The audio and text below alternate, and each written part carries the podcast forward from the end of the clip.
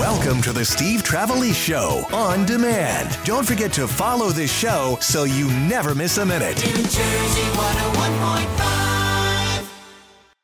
From the streets of Union City to your nighttime radio, Steve Trevelise keeps you in the Jersey know. From 7 till 11, live, local, and live. Steve Trevelise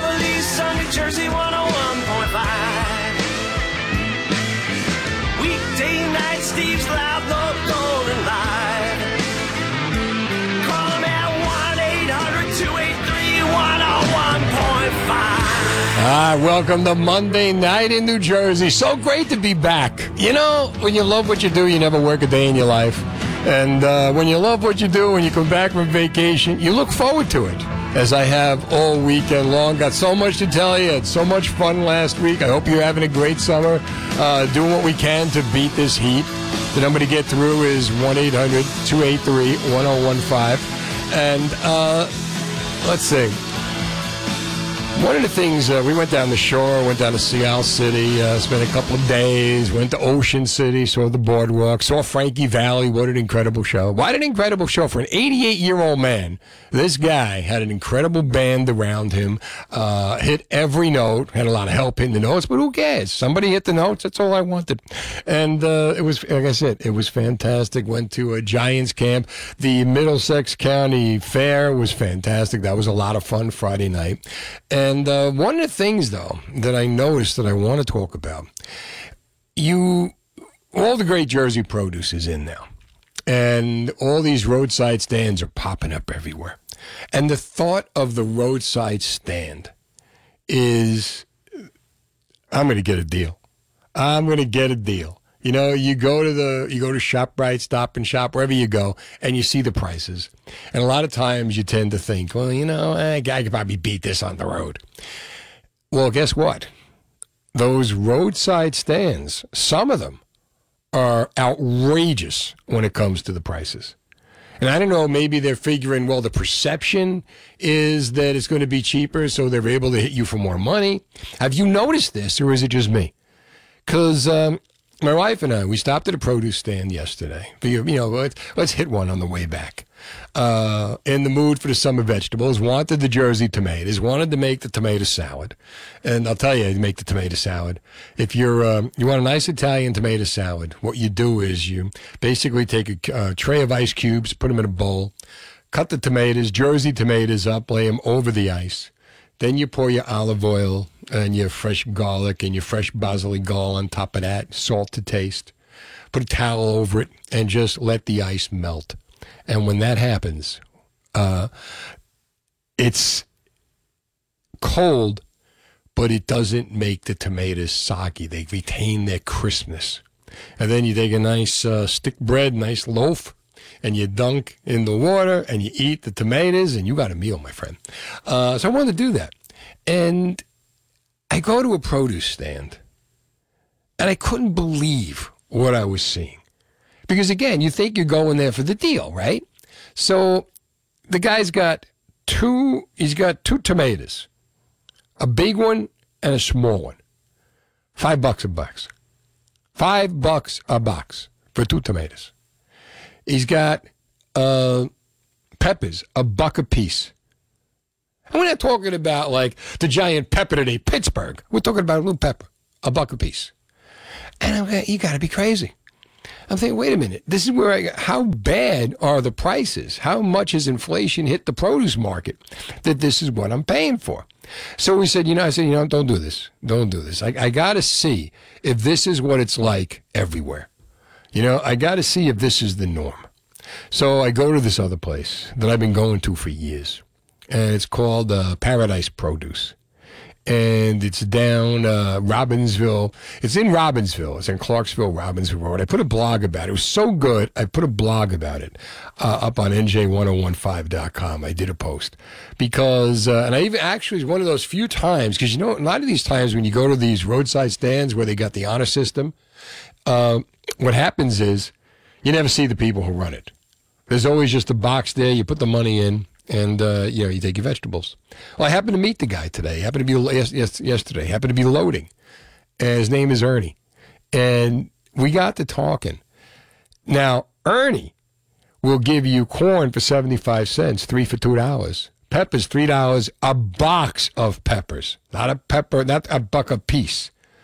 Multiple peppers, multiple peppers. Sweet potatoes and onions, same thing, three dollars a box. The Jersey tomatoes you got like four tomatoes. And uh, they were like uh, a box of tomatoes, like four tomatoes, is only four bucks. And there's at least four tomatoes in there. And I got to talking to him. I said, you know, what's going on? You know, uh, how bad is it? You know, how bad is the produce industry? What's the economy doing to you? And he says that, you know, uh, it's cost, the cost to grow stuff is doubled. The cost of fertilizer, everything like that. He goes, he raises price a little bit, because but some of these guys charge astronomical prices for stuff. I don't know if they're gouging people, but you know. Uh, he says he's doing all right. He's not making a killing, but he is making a living. So what I want to ask you at 1-800-283-101.5, are you seeing a dramatic difference in the roadside produce prices when you shop? When you hit those roadside stands, are you still thinking this is where I go to get a deal? Are you getting deals at the roadside stands? And if you are, let's share with the class. Where are the good roadside produce places in New Jersey? Where are the good places where you know and you're still getting a break? Or are you noticing when you go to the produce stands on the road that they're just as bad, if not worse?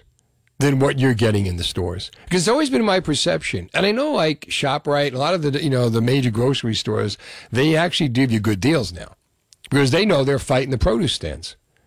So where are you? 1-800-283-101.5. How are you with the produce stands? Do you find yourself paying more or are you still saving money? And if you are still saving money, where are the good produce stands? Where are the produce stands that you can go in your area, get a good deal? If I get enough, I'll do a post on NJ1015.com. If you have a produce stand and you were forced to raise your prices, tell me why.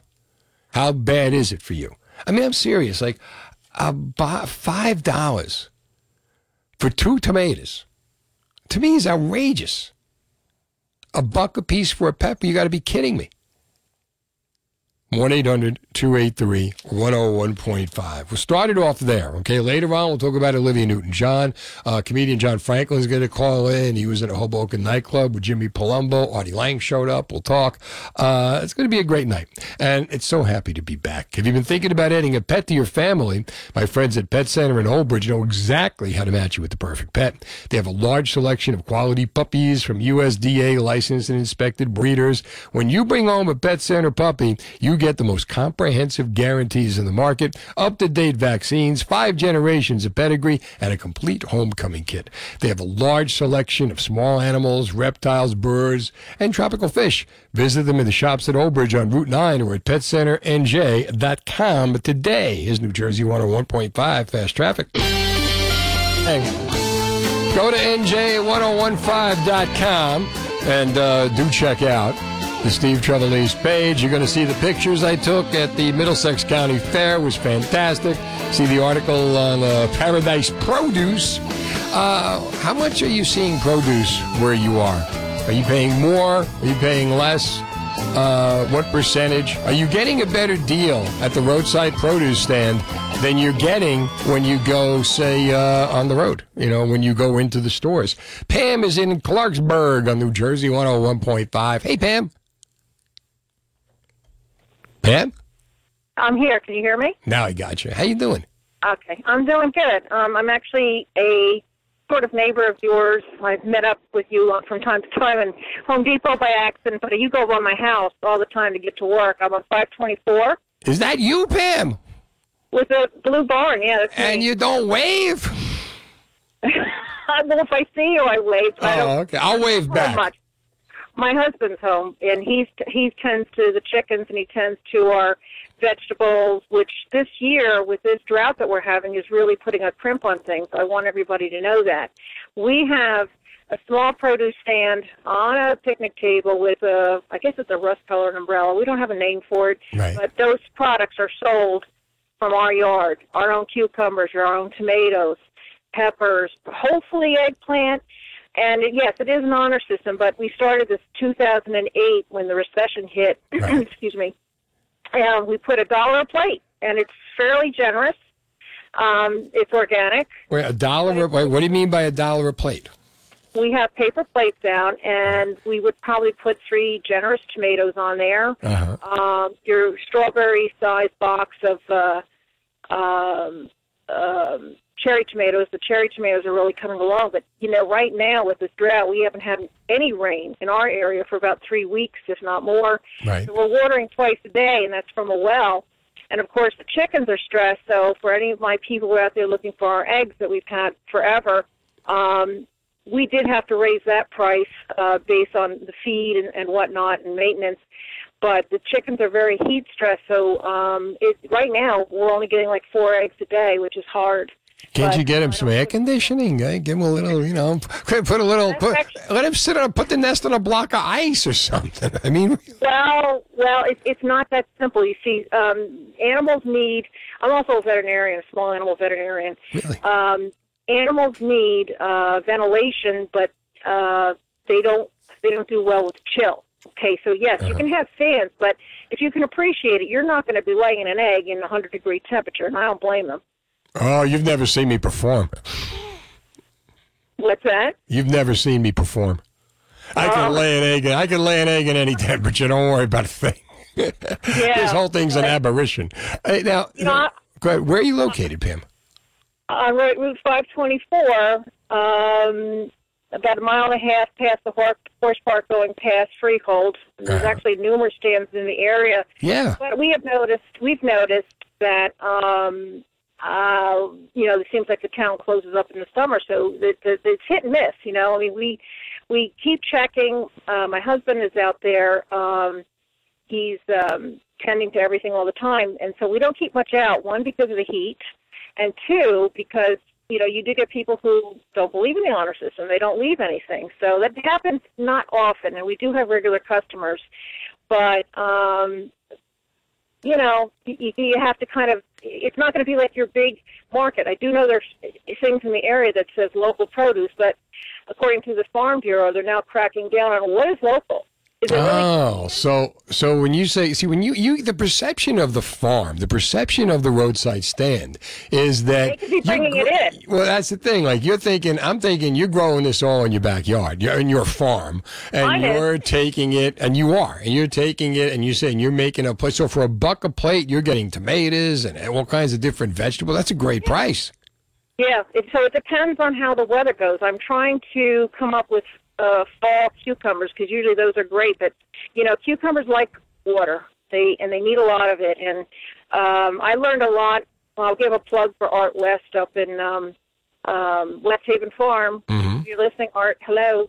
Um, he has tremendous hothouse tomatoes that he starts basically the day after uh, Christmas. Now, I don't uh, know if those are still going on, but he also has a little wagon halfway down his road. He's technically an Allentown address, but he's way past me, Uh huh. um, Well, uh, listen, going toward Allentown. do this. Sorry? Can you take some pictures and send them to us through the through the app? Okay. Send us some pictures through the app. I'll do a post. Yeah. Yeah, I mean, it looks like something like, you know, out in West Virginia or whatever. It's real simple. It's real traditional. It's Uh-huh. Pictures. You know what? S- send some pictures of the stand and pictures of make up a plate of what you would get for a dollar on the plate. Okay. All right, you send it to us, and we'll put it up on the website. Yeah. And yeah, where you are, and where you're located, of course. Yeah, I mean it's it's just it's word of mouth. It's it's visual drive by. You know, a lot of people going by, through for great adventure, or they're going for um, the shore. But I do see places that you know, if you see a fair amount of produce, I just want to let you all know that's not being grown in their backyard. All right, Pam. Thanks for the call to New Jersey 101.5. 1 800 283 101.5. Paul's in Upper Freehold on New Jersey 101.5. Hey, Paul. Hey, Steve, how's it going? I know you live in Roosevelt. And when did you come by today? You stay where, Paul? You're breaking up? Can you uh, can you like can you like face yourself, stand on one foot and look to the left? Paul? I think I lost him. Paul, you, are you there, Paul? Well, Paul. Paul?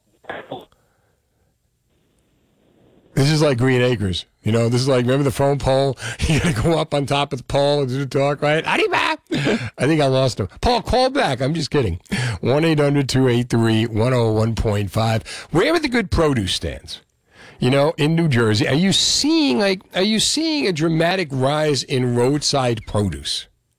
And we're hearing like, you know, sometimes people are, the roadside stands are important to produce, I guess to give you the impression that uh, it's being grown there. But I'm not worried so much about the impression as much as I'm worried about the uh, the price and how much we can afford. Uh, hold on, Paul. Paul, there we got you back. Paul, how you doing? Paul. Paul. Well, Paul. I know you're there, Paul. Paul, you there? You got to tell. If you hit the mute button, I think that could be what it is because I hear the effects. I'm just not hearing you. Now you're in upper freehold. Are you there, Paul? Well, Paul. All right, Paul, call back. We will definitely get you on. Uh, figure out, maybe go to a different phone because I really do want to hear from you. 1 800 283 101.5. There are varying prices on produce stands. You know, where are the good ones? Where are the bad ones? I'm more concerned with the good ones. Where can you get a good deal on produce? Because today we got to get a good deal on anything. But I'm noticing, like at some of these places where the prices are just gone. Have you noticed this, like with the produce stands, where they're just much more expensive than they used to be? You know, I haven't, but in my defense, I don't do a lot of rural driving. So everything I do is kind of on a main drag. I just don't see produce stands on my regular commute. But the Jersey City Green Market at Grove Street, that's that's the place to go. Oh yeah, the Jersey City Green Market on Grove Street. Okay, have they uh, have their prices gone up? Well, yeah, I mean their price, you know, they're pretty I, I would say higher than what you would think would be from like a farm stand. Right. But, you know, organic or however it comes, it's really good. You just pay a premium for it. Yeah, but you know what? If it's really good, it's worth it. Yeah. Seven thirty. Now, the latest New Jersey news. By the All American Auto Group, number one in New Jersey, they offer Ford, Subaru, Blue Advantage certified used vehicles, and Jerr-Dan tow trucks. Always an award winning experience. Locations in Old Bridge, Point Pleasant, Brick, Hackensack, and Paramus. Visit allamericanautogroup.com. All right, uh, Steve Trevelise.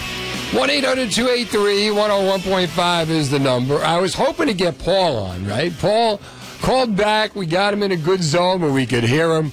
And uh, he stays through the entire break and just hangs up like five seconds ago. All right, Paul, give a call back now. We'll get you on. 1 800 283 101.5, talking about the, uh, the roadside produce stands in New Jersey. Have you seen the price gone up? Uh, in some places, more than others. What's it like by you? Uh, Steve's in Mendham on New Jersey 101.5. Steve O. Hey, Steve, how are you tonight? Good. How you doing? Good. Hey, I called the pour a little water on your uh, fire there about the roadside stand. Tell me about him. All right, so where I live in Mendham, Mendham, Chester, Long Valley, Bedminster. There's a lot of those roadside stands and people who put out farm fresh eggs from their own chickens, so on and so forth. Right. Only problem is when you drive by on garbage day, you see the 30 dozen crates, like boxes that they bought at Restaurant Depot. Mm-hmm. The 30 dozen eggs. So they're not exactly. That's what I mean. Like uh, we had somebody call earlier say that she actually grows her stuff, and uh, then you get people who are just uh, under the, I guess, what the guise of a roadside produce stand, where they're just like you said, you know, going and buying from the Sam's Club and sticking it out there. Absolutely. Or if you go to the market on, say, like they have the Saturday and Sunday markets in different towns. In uh, Bernardsville, they have one. They got two trucks there from the farm selling produce. The only problem is you see them uncrating, say, the eggplant in the 20 pound case and then putting it into like baskets to make it look like it came from a farm. Yeah, but if the price is right, do you care? no, but the price isn't right. That's the problem. If you want to block down the shop rate, you'd buy it cheaper at ShopRite. But people are paying a premium because they think it's They think they're paying cheaper. Yeah. Right. and it's not cheaper. That's it. You got to really pay attention because, like I said, you go you go into the shop, right? You go into the major store, and you're thinking, "Oh, I'm going to buy produce here. I'm going to go to the roadside because I'm going to get a deal." And then you go to get the deal, and you see, like, "Oh my God, what happened?" Exactly. All right, Steve. Well, thanks for the call to New Jersey 101.5. Jack is in Bedminster on New Jersey 101.5. Hi, Jack. How you doing, Steve? Doing good. How about you? I'm doing well. I'm calling. I'm a corn aficionado. A corn I'm to aficionado. Okay. Yes, I'm calling to defend some of the larger supermarkets who do buy from local farms. I mean, they're big commercial farms. Specifically, uh, Donaldson's farm near uh, Hackettstown Right. supplies a lot of ShopRites and a lot of Wegmans. And once you eat their corn, you'll never go to anyone else. You'll never go to a roadside uh, stand. I think part of it is the large supermarkets refrigerate everything. They don't put it in a, in a on a table and throw a wet uh, burlap bag over it and expect it to be taste well at the end of the day. So uh, Donaldson's Farm, if you if you never had their corn, look at a Shoprite, look at a Wegmans. When they say local farm, ask whether it's from there, and you will not go wrong. All right. Donaldson's Farm near Hackettstown. Jack, thanks for the call to New Jersey 101.5. 1 800 283 101.5. Like I said, I'm driving around noticing that, you know, you thinking that you're going to get a great deal from the roadside produce stands. And a lot of places you do. I found a place uh, that I got a great deal on. I put it up on NJ1015.com. Call me. Tell me where you get great deals at roadside produce stands, and uh, we'll put it up on the website so that this way, you know, more people will come to your stand. Uh, but like I said, you know, there's uh, I saw a guy selling tomatoes two for five dollars. That's a lot of money for Jersey tomatoes. I love Jersey tomatoes, and one big, one small. You know, and then I see another place where the guy's got a box of four of them, and he's asking four dollars, and they're big, nice, ripe-sized tomatoes. Uh, and I put that on NJ1015.com with pictures and everything. So, you know, where are the good places? I'm not going to give anybody any negative publicity. I'm not going to name the place where I saw the two tomatoes for $5. Peppers a buck a piece. Um, but again, it's like I'm wondering. I saw that. I'm saying, is this just people? Because their thought process here is that I'm growing this stuff in my backyard. So, like I said to my wife, if I'm paying two dollars, five dollars for two tomatoes, why don't I just get? Uh, hold on, Paul, you there? Yeah, uh, it just cut off. So Now I got you, Paul. I put you right on, Paul. I interrupted my whole train of thought, which is a good thing, to put you on. Talk to me. How are you, pal? yeah, well, Steve said call back. So is it Steve? This is Steve. Oh, Steve, are you living up? I live in Upper Philly. You probably stopped at my place over there, Well, where uh, where are you located? Cox Corner, right off exit 11. No, no, no. I know where you are. You got usually have the you got a really like uh, the house with the flags and the pies and everything. Oh, I know that. I'm not talking about you, but I know you. Well, we charge a lot. You know, two tomatoes would be five dollars because they're actually, you know, two ninety nine a pound. So we would put a big, large one for three and a small one for two. Right. So that's exactly what we do. So I thought you were talking about me, but I wasn't upset. I'm just No, no, no, no. I mean, like I'm looking at buckets of like baskets of four. But answer me this though: Do you compete with the stores? You're supposed to be. I guess my perception is that you're supposed to be cheaper. I, I'm going to go to the roadside stand because I'm thinking you're growing all this stuff in your backyard. It's not costing you that much. And like I was just about to say, if I'm going to pay five dollars for two tomatoes, I might as well go buy a tomato plant and raise them all myself. No. Well, they, they're probably better than the store bought. You know, they're they're fresh tomatoes from Jersey, and uh, you know some things are more expensive than other. And of course, there's waste because you don't sell everything, so you have to throw a lot of stuff out. You know. You got to learn to make the gravy, Paul. You make the gravy? Yeah. Well, we do. We make salsa. You you know you make everything. Like I seen, you've got the pies out there, and you're very theme oriented. You got you got an action stand. Send us some pictures through the app. I'll put them up on the website. Did you buy any pies before and bake it? I you know what I have not, but I will uh, because you know what it is. I I make the turn, and I'm usually in a rush to get home. But I intend to buy pies because I've seen them. They look damn good. Yeah, come under the carport. It's uh, a self help, and we got outstanding pizzas. Five for four dollars is a good price. You're doing pizza? Yeah, pizzas. Oh, peaches. I'm sorry. Okay, yeah, that is a good price, five for four dollars. All right, yeah. You know what? If you can, send us some pictures through the app, okay?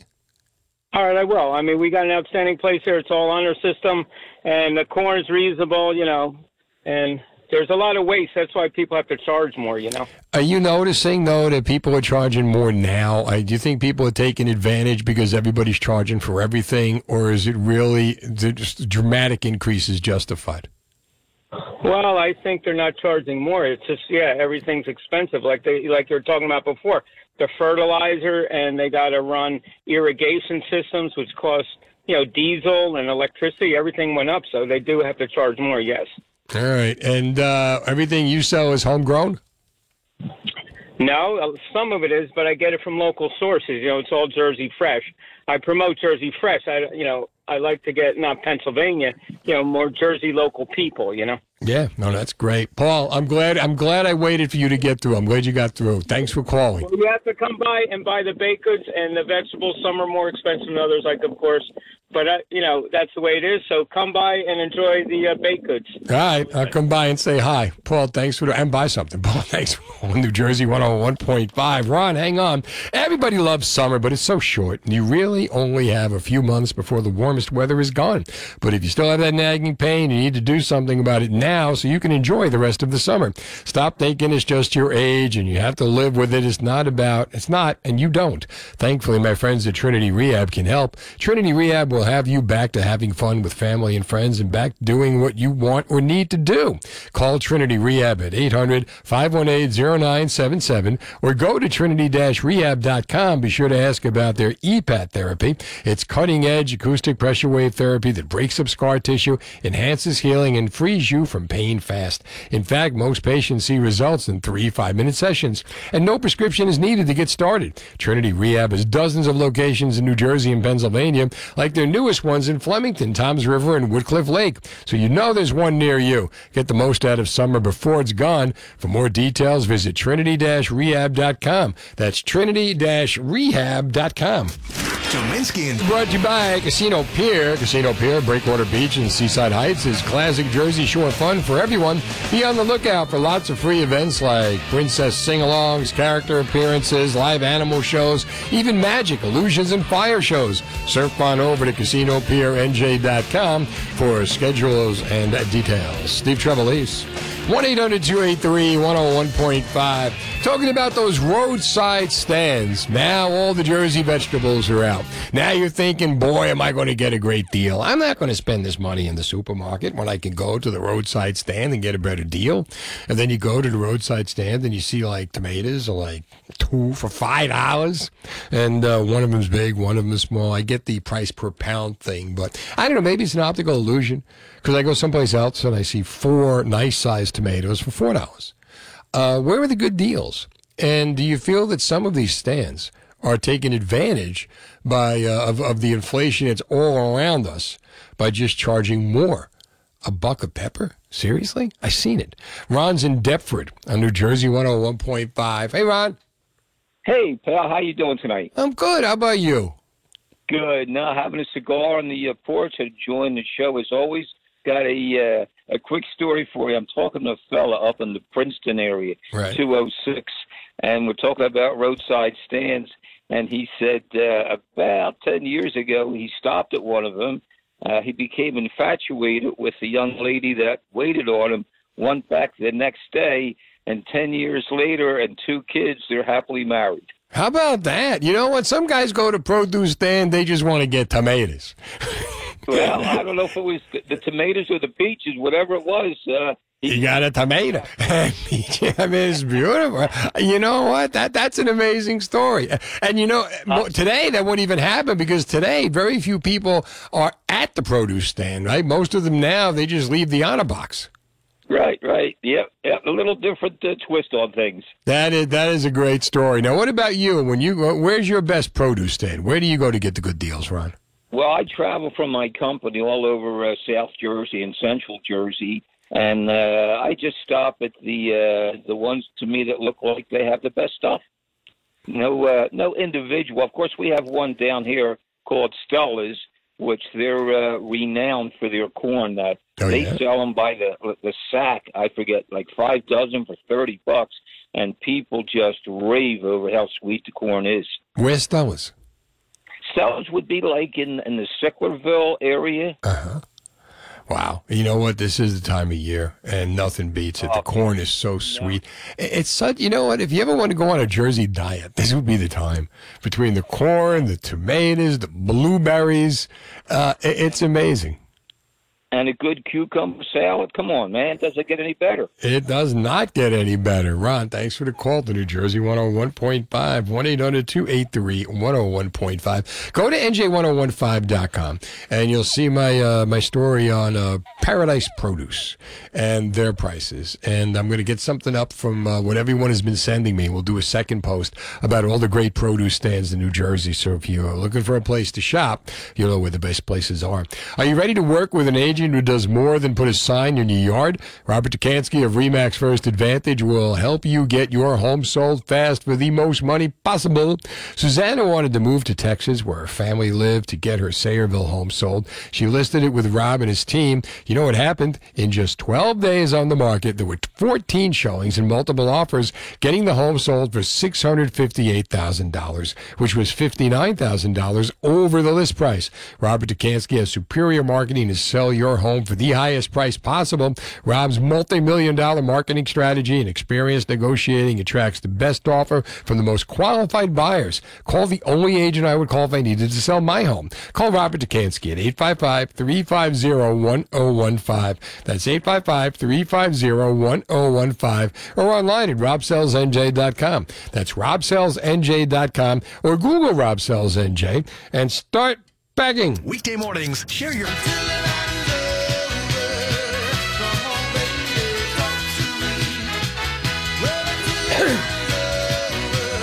I think that was cough on me. Sorry about that. Steve Trevelise, back from vacation, learning how to work a board. Number to get through is 1 800 283 101.5. I'll be off again on Thursday. Giants Patriots first exhibition game. Uh, first major fight breaking out at Giants camp. But that's not what I want to talk about right now. Uh, we got a call earlier saying that uh, the lights had gone out on the Point Pleasant Boardwalk and people were leaving. We'll be checking in on that for you. Ryan, come in here. Ryan Bassell is my producer tonight. Uh, I couldn't believe. You know, this is this is like uh, th- this is like generational. Olivia Newton-John passed away today, and uh, Olivia Newton-John played played so much a part in many of the lives of people in their fifties and sixties. Of guys, she was the first crush. Uh, who'll ever remember? With uh, Olivia Newton-John, it's from 2002, and uh, she's on stage. She calls John Travolta to the stage. Sandy and uh, Danny back together. And uh, they're a little older now, but they still got it.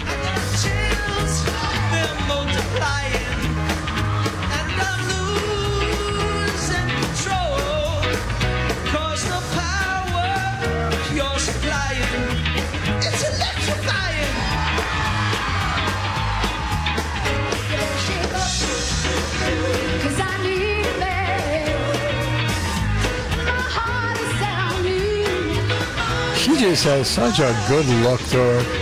I mean, it's it's it's so sad. 73 years old, she passed away. Uh, she's been battling cancer forever. Uh, and I just, I guess, want to get your thoughts on it. I give you John Travolta's thoughts on it. My dearest Olivia, you made all our lives so much better. Uh, captioned the throwback photo of Olivia. Your impact was incredible. I love you so much. We'll see you down the road, and we'll all be together again. Uh, yours from the moment I saw you and forever. Your Danny, your John.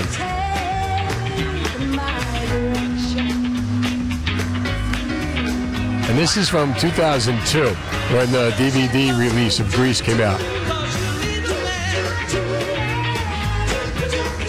And you know what? she still looks great. I mean, you got to admit that this was uh, this movie uh, about a bunch of high school kids. Not one of those kids looked like they were young enough to be in high school. But we didn't care. It was Olivia Newton-John. Exactly. That, that's what you see all the time. Like, you know, Seth Rogen playing high schooler till he's like 28, you know? Yeah, all right, come on, man. Can you get some kids to do this? But you know what? When you when you hear the voice, you need the talent of an Olivia Newton-John to be able to do that role right. And you know what? They didn't have spandex in those days. Yeah. So they actually had to sew her into those pants. For real?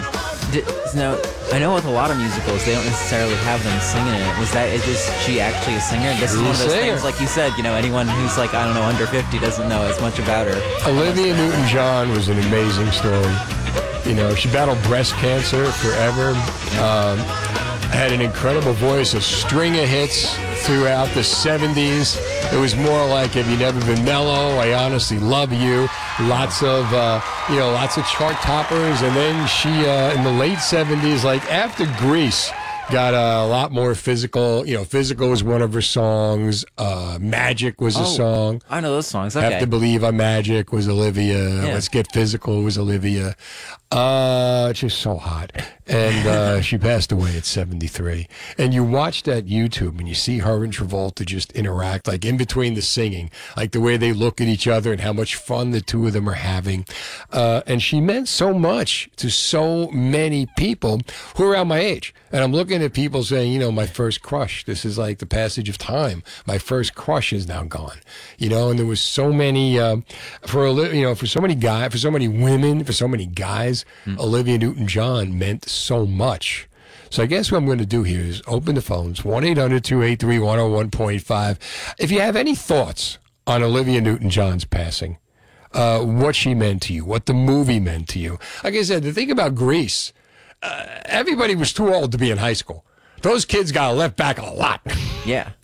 You know, and yeah, and Stockard Channing, you know, she so she's she's got the voice of like a forty year old, and she's singing like she's in high school. Exactly. They probably had to like shave half of them like every time they like walked off screen. They're like shh, shh, shh, push them back out. Quick, get back out there. You're, you're only, and a lot of times they used to do that. There was a movie, The Babe Ruth Story, where William Bendix, all the way back in like, I don't know, the 30s, and they had William Bendix playing Babe Ruth at the age of like 13.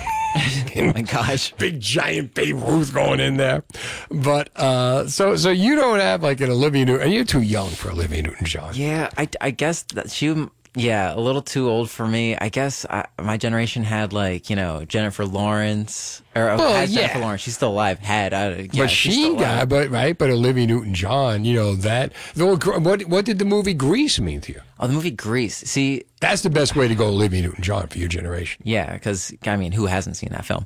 Um, I saw it for the first time probably in the middle of high school. That was kind of when I started getting into musicals and stuff. Right. And I, I just remember being a blown away that, um, you know, John Travolta could sing like that. Uh, I, once again, not sure if that was him, but I, No, no, that was him. He had a him? he played. Now John Travolta was in a sitcom in 1975, like around there, called Welcome Back, Kotter, okay, and he played Vinnie Barbarino. That's how he pretty much began.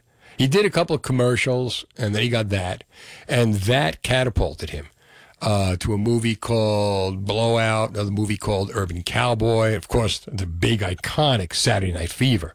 Oh, you know, yeah. once he got Saturday Night Fever, the whole world changed. Saturday Night Fever was, you know, five Bee Gees songs that all went, you know, top five on the Billboard. In 1977, Saturday Night Fever explodes. In 1978, Grease. He comes back with Grease with Olivia Newton-John. Yeah. And that exploded. And each had their own impression. The thing about Saturday Night Fever, which is sad because as great a movie as it is, and now it's getting more recognition, there was a time when people were so pissed at disco that they just didn't want. And in fact, the Bee Gees had to lay low for a while. And they actually were, they, they, they, there was this, people just turned, everybody loved disco. And then out of nowhere, everybody hated disco. And it drove the Bee Gees into submission for a while. They're, they're writing songs for other people, and then suddenly, is it safe to come out yet? and they pop up. Uh, but they, They wrote like alive. Islands in the Stream for Kenny Rogers. They wrote Grease for Frankie Valli sang Grease, who I saw last week at the uh, Hard Rock. It was an incredible show. 88 years old, this guy is. That's how old Frankie Valli is? He's eight. I hope when I'm 88 years old, I could just walk on the stage and stand for two hours. He walked, he, talked, he walked, he talked, he sang, he told stories. Dang. Full band. Uh, a really, really well done show. And the Bee Gees wrote Grease, and he sang it. Yeah, that was his hit. the movie Grease was written by the Bee Gees? The, or the movie- song? the song Grease. Oh, the song Grease. is the word. Yeah. That was written by. Oh, okay. That was written by the Bee Gees. Too, too many too many greases flying around. A lot of right now. grease. a lot of grease going on right now.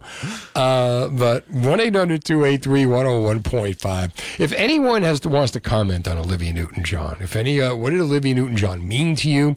Um, your favorite Olivia Newton John song, story, movie, whatever. I'd love to hear from you. 1 800 283 101.5. Everybody loves summer, especially you, right? But it's so short. You really only have a few months before the warmest weather is gone. If you still have that nagging pain, you need to do something about it now so you can enjoy the rest of summer. Stop thinking it's just your age and you have to live with it. It's not. You don't. Thankfully, my friends at Trinity Rehab can help. Trinity Rehab will have you back to having fun with family and friends, back to doing what you want or need to do. Call Trinity Rehab at 800 518 0977 or go to trinity rehab.com. Be sure to ask about their EPAT therapy.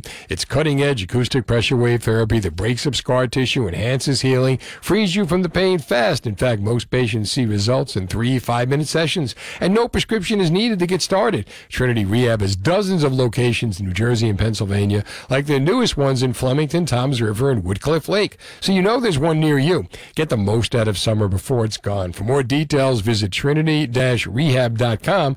That's trinity-rehab.com. Here's New Jersey 101.5 Fast Traffic. Weather brought to you by PSE&G. PSE&G offers discounts, rebates, and services that can save you energy and money at home and at work. Find out how pseng.com slash energy efficiency today. Ah, Steve Trevelise, 1-800-283-101.5. Go to NJ1015.com. See uh, the pictures I took from the Middlesex County Fair on Friday. You know, the Middlesex County Fair was such a great time. There was this stand that was next to me. Uh, Mom's London Broil. Mom's Charbicued London Broil. I couldn't find Mom anywhere, but there were like 50 guys all wearing mom's t-shirts. One says, uh, I made my mom. The other one says, mom's son. The other one says, mom this, mom that. Everybody had a mom. All read these, these mom shirts. And for two hours, I'm sitting there and all I could do smell this delicious London bro. And they're ready to leave. And the guy's like, you want a sandwich? And I'm like, yes, I want a sandwich. It was the most amazing. I put pictures of the London broil. I put pictures of the stand. Uh, most places, you uh, like with, with London broil, you know, piled high on a sandwich.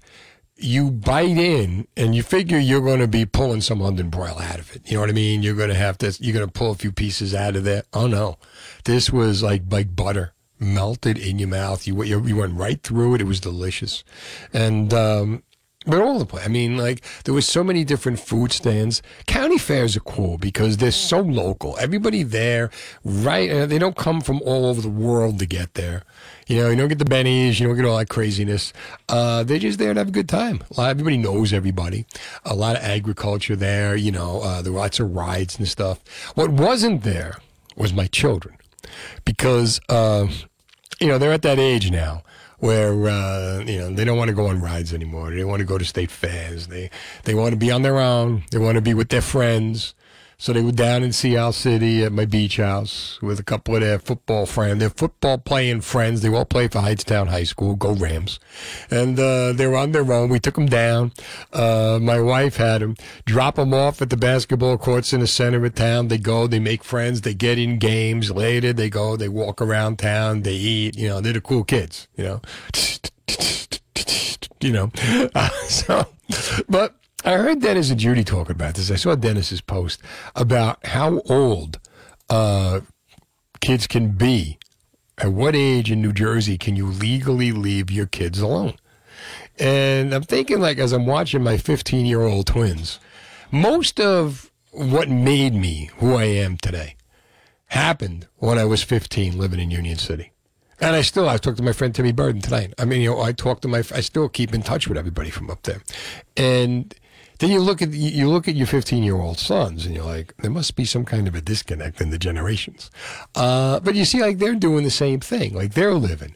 And I'm wondering, just throwing this out there, as we talk about Olivia Newton John, who, uh, by the way, uh, she died after repeated treatments for cancer, her family announced at the age of 73. But when you see, like, um, Grease, you know, it's a movie about high school kids being on their own. So I want to ask you at 1 800 283 101.5, how old were you when you were first left alone? And how old are your kids? Because in New Jersey, there really isn't any age. There's no set law in New Jersey on when you can leave your child home alone. So, how old were you when you were left home alone? How old are you, were your children? Or are your children? Or do you, you know, will your children be when you can leave them home alone? 1 800 283 101.5. I guess a lot of it depends on where you live.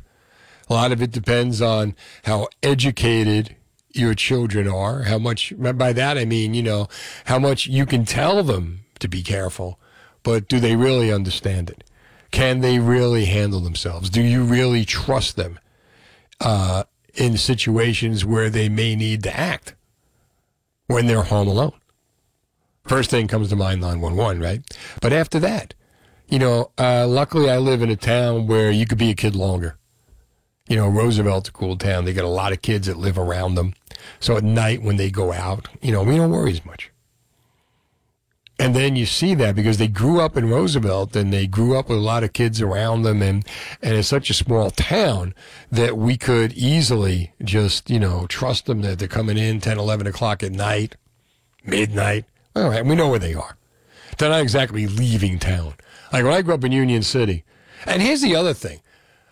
My parents had no idea, your parents had no idea where you were, right? You took off, and all they wanted to know was you better be home for five o'clock. You better be home for the curfew, and not 501. You better be home for five o'clock, right? Today, they go out, but they got the phones, so you can always keep track. You know, my wife is texting them and texting them and texting them. Uh, Hold on. James is in Morristown on New Jersey 101.5. Hi, James. Hey, Steve, how's it going, buddy? I missed you last week. Ah, I'm back now, James. Good to be back into your voice. Hey, I, I got a Olivia Newton thing, but first with the Giants. Are they on TV them, uh, the other night? Do you know what channel they're on? Nine? I think they would probably be on Channel 4. Four. Okay, cool. All right, Olivia Newton-John. I yeah, I had a big crush on her when I was, you know, when she was doing Grease, and I heard that story you were saying about how they had to like sew her into the pants. They had to because they didn't have spandex back then, so they literally sewed her into the into those pants. They were so tight. I remember that. Yeah, right. She wasn't really a sex pot at all. You know, she was like a good girl. You know. That's what made her a sex pot. You know, that's what, and then like, and here's the thing, like she, she's a good girl. And, you know, like in the early part of the seventies, like, I honestly love you. She's this, she's the girl next door and, and your heart goes out to her and you love her. She's the girl you want to take home to mother. Right, right. And then after Grease, and then she does physical and magic, and the whole persona changed. Now she's the girl you don't want to take home to mother uh, for a while yet, you know? She was from Australia, right? She was from Australia, yeah, absolutely. That's a shame to hear that. Yeah. It All right, Steve. I'll talk to you tomorrow. I'll give you a call tomorrow night. All right, James. Thanks for calling New Jersey 101.5. 1 800 283 101.5. So, getting back to like, how old were you when you were first left alone without the supervision of your parents? How old are your kids? And like I was saying, you know, the difference is like back in the day, we didn't have the cell phone. So, when we were alone, we were alone. Right? You got to get to a phone to make a call. Today, my kids are constantly getting texted and all that. I stay away from it. How old were you when you were left alone? You know, I want to say it was in the 11, 12, 13 range where I, I think it was something like that. I remember around the summers where we wouldn't have a babysitter and we would have to call mom at work. Hey, can we drive our bikes down to so and so's house? You know, get permission and do that. But Well, that's the other thing. Yeah. You know, that's the other thing too. You know, like uh, you got to get permission, and you know, eh, but you're not. You know, like today with the phones, oh yeah, it's like you're not really alone. No. you, know, you could think you're alone, but you know. they can always get a hold of you. Uh huh. And how old is uh, Liam going to be when he gets to be left alone? 35, 40? See, yeah, Caleb and Liam will probably. I'll put the ankle bracelet on them in a few years. And have them at all all, all costs. 830. Now the latest. Point five, Steve Trevelise. 1 800 283 101.5.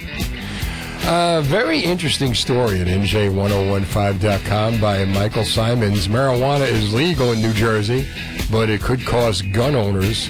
Now, we talked about before uh, the idea of police officers uh, being allowed to use marijuana since uh, recreational marijuana, which is legal now in New Jersey, uh, since they're on the job and uh, could have to use their guns. And we've also had uh, PBA President Pat Colligan commenting on it as well. This is a little different, though, because this is what about people? You know, what about regular gun owners? Should you be allowed to own a gun if you're a marijuana user? Uh, New Jersey now, you can legally buy marijuana by choice. And uh, thanks to the Supreme Court, uh, you're, more and more residents are allowed to carry guns due to Supreme Court ruling.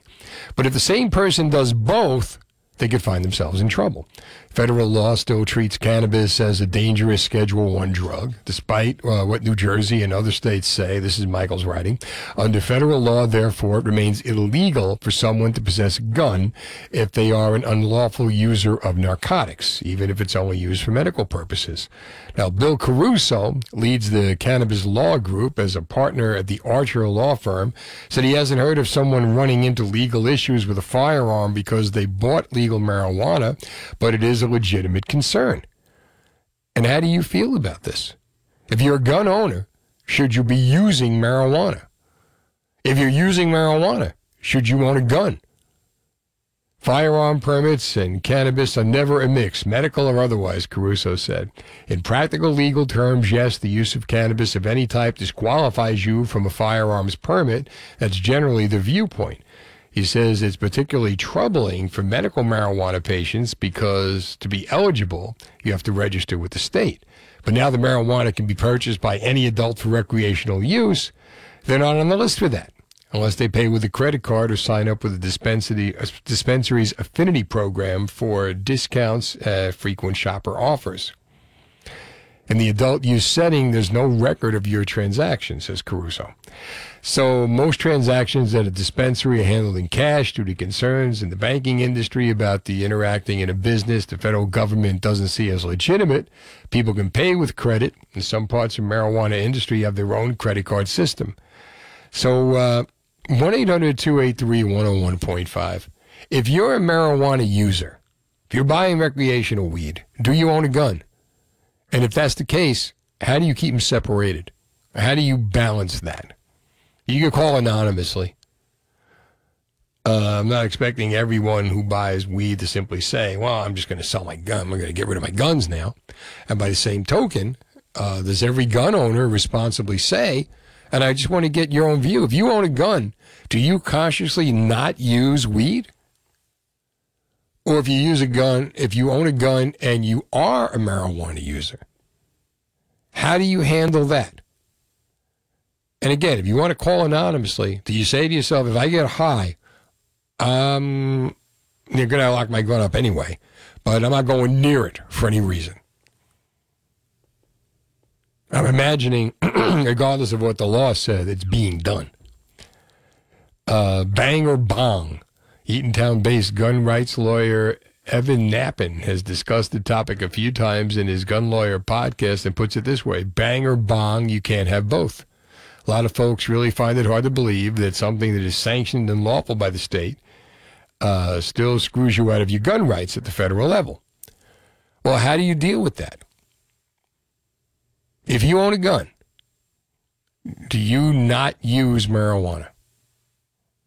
If you use marijuana, do you not own a gun? Is there anyone who tries to do both? Should you be allowed to do both?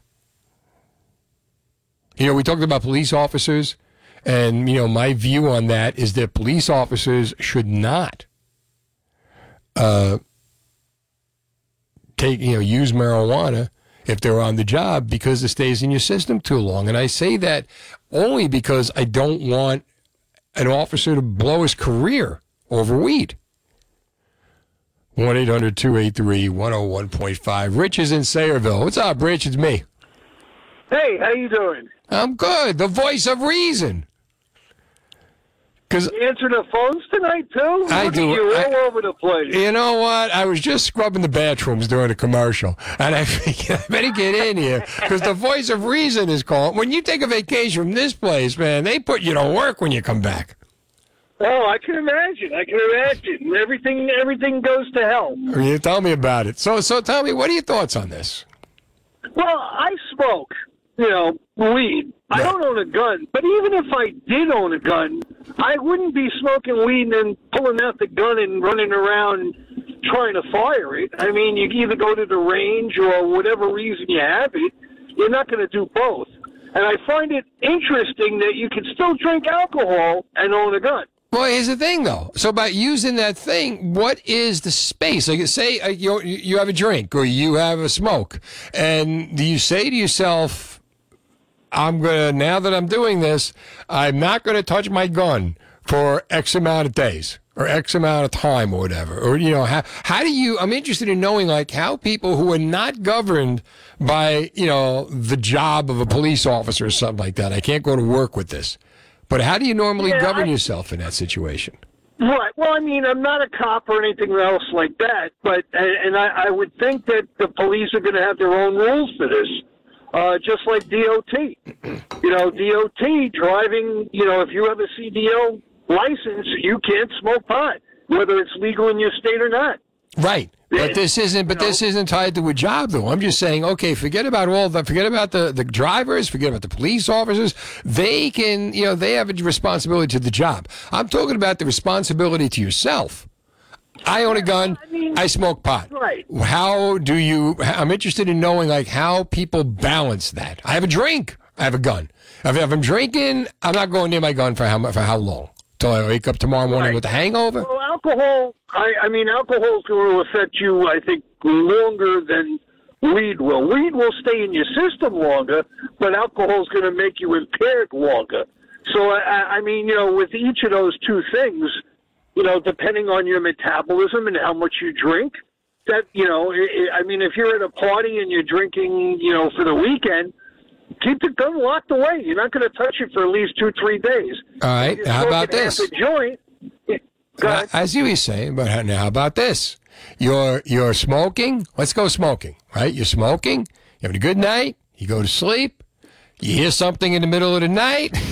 you wake up. Uh, there's someone in the house. You go get your gun, your right to bear arms to defend yourself. And uh, next thing you know, cops show up. Gun gets fired. Marijuana's in your system. You're screwed. Right? Yeah, but marijuana could be in your system from last week. You know what Again, you're That's screwed. But you're still Yeah. screwed. All right, Rich, thanks for the call to New Jersey 101.5. We got Chris, we got Keith, we got somebody else buzzing in. All right, we're talking about now uh, New Jersey. You can recreationally buy a marijuana, you can own a gun. How do you handle doing both if, in fact, you are? You can listen on 1.5. Weather brought to you by Bellare. For a limited time, Bellare is offering a 10% discount on nearly every type of home remodeling project they offer, including their expert handyman services. Call 908 725 8401 or visit BellareNJ.com for some details. Some conditions apply. Steve Trevelise, 1 800 283 101.5. How about this? You can legally buy marijuana in New Jersey. You can also own a gun. You can carry a gun in New Jersey, according to a Supreme Court ruling. How do you do both? Should you do both? 1 800 283 101.5. Let's talk to Chris in Monmouth on New Jersey 101.5. Hey, Chris. Hey, how you doing? Good. How are you? I'm good. Well, I just the the, fact, the point I want to get across is if we're around a group of people drinking and a group of people smoking weed, I guarantee you you're going to get more problems out of a group of people smoking or or drinking than smoking weed. Yeah, agreed. But the problem is that's not the way the, the law. Alcohol now both are legal. It's not a question of which is worse. Uh, if you if you smoke weed, should you own a gun, or how long should you stay away from your gun? Right? I mean, because marijuana stays in your system for longer than alcohol. You get drunk the next morning, you're you're you're over. It's a I hangover. That's it. I understand that. Right? My argument is, if you can own a gun and drink, but you can't own a gun and smoke, I mean, it just doesn't make sense. the thing is, it's not that you, but that, but the, the difference, Chris, is that it's not that you can't own a gun and drink. You can own a gun and drink, just don't have alcohol in your system if you use the gun. And the same thing, with marijuana. Now the problem here is that marijuana stays in your system longer. So if you smoke on Sunday, use the gun on Friday, for some reason uh, you commit a crime with that gun, or something happens, God forbid, with that gun, and now you the police are involved and they test you, you're screwed if they find marijuana in your system. It's in your system. That's my point. Were you right now? Were you impaired when when when it actually happened? Is the question right? Well, that's a question they have to solve. But if you've got it in your system, you're screwed. I think at that point that question gets answered. No. Right. Yeah, I guess so. I mean, you know, it's just you, They don't have the technology like they do with alcohol. they just don't. They don't have the technology. You're right there, but That's you the know, point. it's just. I, think owning, still in my opinion, I think Oh, I agree with you. I totally get that. Chris, thanks for the call. Bob's in Hamilton on New Jersey 101.5. Bob, what do you think? Hey, how are you? Good. Um, I just got a quick question, real fast. I mean, can't they test to see how much is in? I know it, you can. It's trace amounts in your system for quite some time. It's stored in the fatty tissue, the THC. Right. But, but can't they test to see how much? Like whether you know? I don't know that they can because if they see, I don't know if they're there yet with that, and uh, that's why the question came up with the police officers. Uh, if police officer is off on Sunday and he decides he wants to uh, enjoy some legal weed, which is totally his right, and then on Thursday uh, he's on the job and he's forced to use his firearm, and they decide they're going to check, or they're, they're going to they're going to have to check anyway, and they find marijuana in his system, career could be over.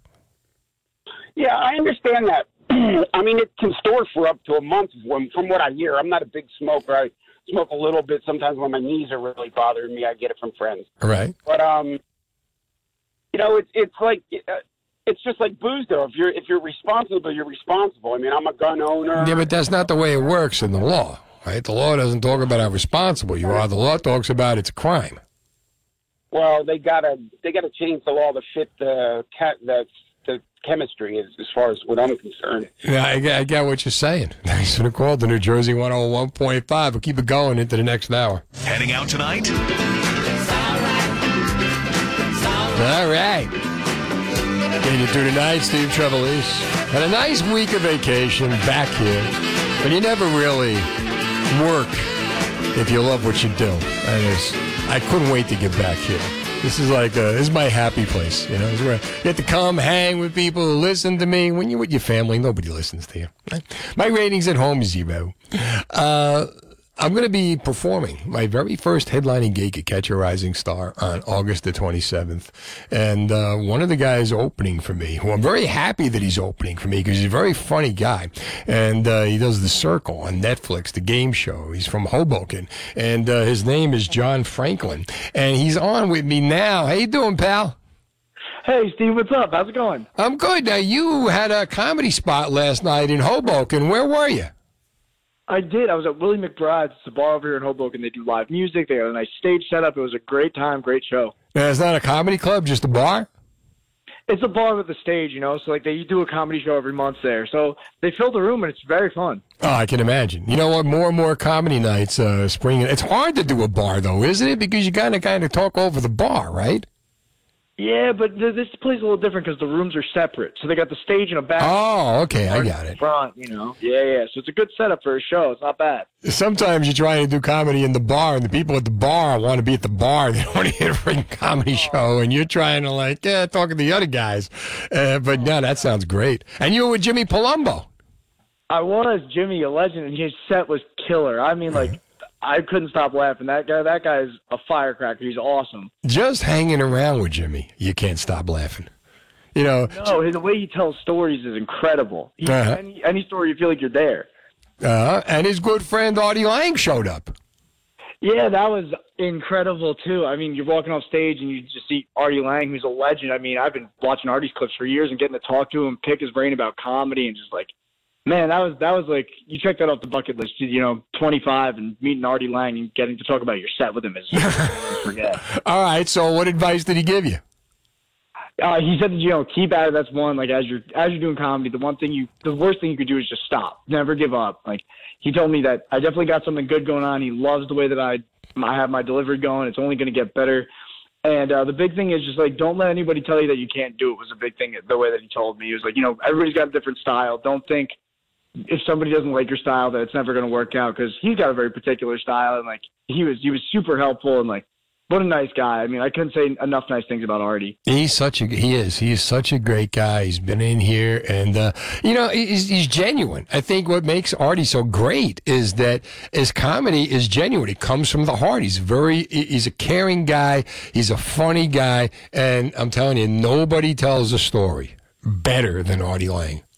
No, no, he's the best. And like I told the story up sta- up on stage last night, and I didn't even realize he was in the room when I told it. And then after I got off stage, I was like, "Oh my gosh!" I just told the story in front of like the legend of storytelling on stage. That is so cool. So it was it was once in a lifetime. So when you're up there, you don't know he's there. No, I had no idea he was in the back of the room. Uh, you know, he's friends with Jimmy Palumbo, and I Uh-huh. guess Jimmy had told him to come out. And when I went up, I had no idea he was in the back of the room, just watching, and taking in the show. So it, I, don't- I don't know if it would have made a difference if I was up there knowing it, but it really, uh, it felt cool walking off stage and you hear his voice right away, like great set, and you're like, you know exactly who it is. You know? How about that? And, and yeah, and you know what? That's that. You're better off. It's better when you come off stage not knowing than if you go up stage knowing. Oh yeah. Oh, I mean, I wasn't sure. About Then I- thinking. The more I think about it. Yeah. That now you go home and you're like, did I just do that? Yeah, that's exactly. I called my I called my parents right away. I'm like, you're not going to believe what I'm about to tell you. Did Like, you take a picture? Story. Uh no, we just chatted after. I didn't want to like I didn't want to bother him with a picture or anything. I just wanted to talk and you know get to know him as sort of like the comedian. Then we started talking about the Giants, so we were both pissed off.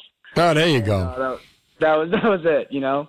Nah, that was, you know what? That's a great night for you. You know, because you're coming on. You're getting better and better. We're going to see you at Catch a Rising Star on August the 27th. Uh, uh, CatchARisingStar.com. You, me, a guy named Liam Katz, and Eric Potts. Going to be a grand old time. Nothing like Cats, Potts, and Franklin. It sounds like a 1950s trio, right? You know, you're great. When you go up there, you tell a lot of stories. You really do. You tell stories, and your stories are well crafted because, like, with each line, as you tell the story, the stories continue to get funnier. Oh, thank you. Yeah, no, I try. I try to like work in a joke in the middle of the story because anybody could tell a good story. It's how you kind of craft it to sound like it's comedy. You know what I mean? hmm And you're the typical North Jersey guy. You know, I mean, your persona is fantastic. I'm glad. I'm glad it happened for you. I'm glad you had a great time last night. You're getting better and better, and uh, we're going to see you on the 27th. Absolutely will. I'm super excited for it. It's going to be a great show. I'm happy I'm going to be on it. You got it. Before that, we'll get you in here on a Wednesday night, hanging out with us. Definitely. That sounds like a plan, Steve. All right, John. Take it easy. Best of luck. All right. Thank you so much. I'll talk to you soon, Steve. You got it. All right, 1 800 283 101.5. Imagine that. Like, do you ever have anything like that happen to you? Where, like, uh, you're doing something and the person who, like, someone you respect gets to see you do what you do. And uh, you don't know that they're there. You know, maybe it's like uh, your parents, your friends. You're you're you're playing a game. You're doing a performance. You're doing something, playing. You know, you're you're you're in a band or whatever, and uh, you don't know that someone you know is in the audience checking you out, or someone famous? Have you ever been checked out by anyone famous? Yeah, we go with that 1 800 283 101.5, or someone that you respect. You know, and you'd have to maybe not so much be in the entertainment field, but like in any field, you know, or maybe like you're in a game, you're on the field, and uh, you don't realize that someone's in the stands watching. Or did it make you better knowing that someone was in the stands watching? You know, were you better when your dad was in the stands or your mom was in the stands? Have you ever had that happen to you? You know, here's a kid, he goes on stage, he's trying to learn comedy, and Artie Lange is in the audience. And you get off stage, and there he is telling you you did a good job. I mean, I've done it. I opened for Richard Jeni, who I loved, who I idolized.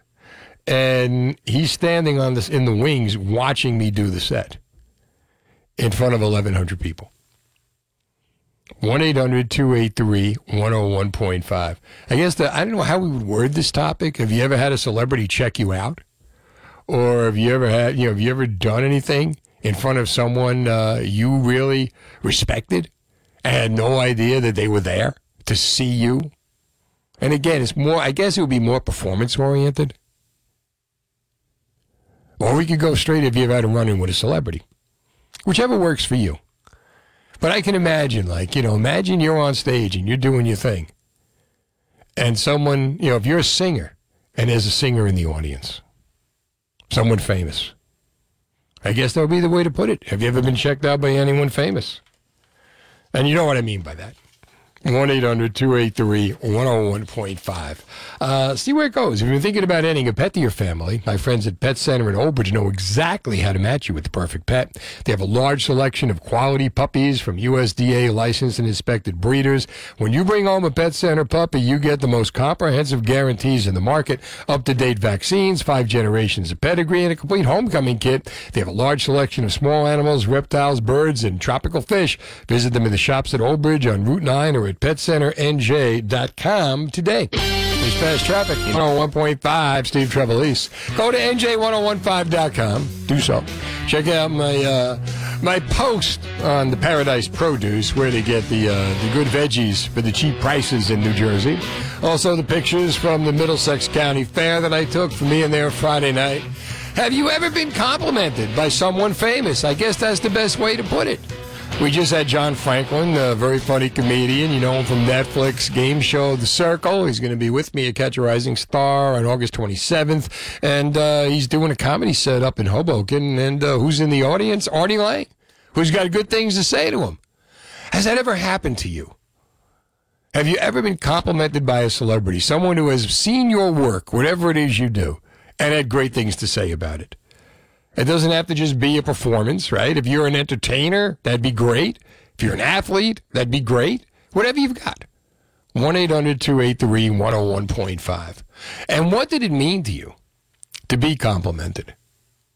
You know, did you really, really blow you away? Had you known they were there? Had you not known they were there? Have you not known they were, you know, would you have handled it differently? Let's go to Deborah's in Chambersburg on New Jersey 101.5. Hi, Deborah.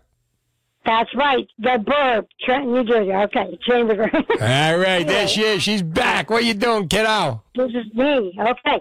Um, of course, the Pat Diner girl. You know. Right, okay. The Pat's Diner girl, right.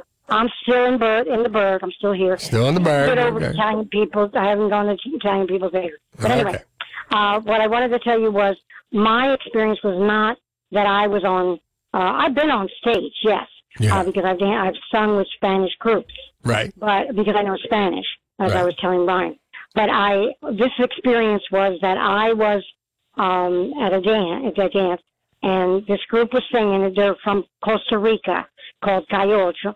And what happened was uh, she said, "Come here." She wanted to talk to me, and I went over, and uh, she said, "Where are you from?" Because you don't look Spanish. You know, I said, "Well, I'm Hungarian and Polish." She said, "Wow, how you dancing and everything, and you understand everybody." I said, "Well, you know what? I'm going to go one better. I'm a singer. I sing in Spanish karaoke's here in Trenton and outside of Trenton, and I sing your songs. I know four of them by heart." And she looked at me. She said, "You you you, you know my songs?" I said, "Yep." She said, I'll, I'll tell you what, later on, I'll put you up here. You come up on the stage, you stay right around here.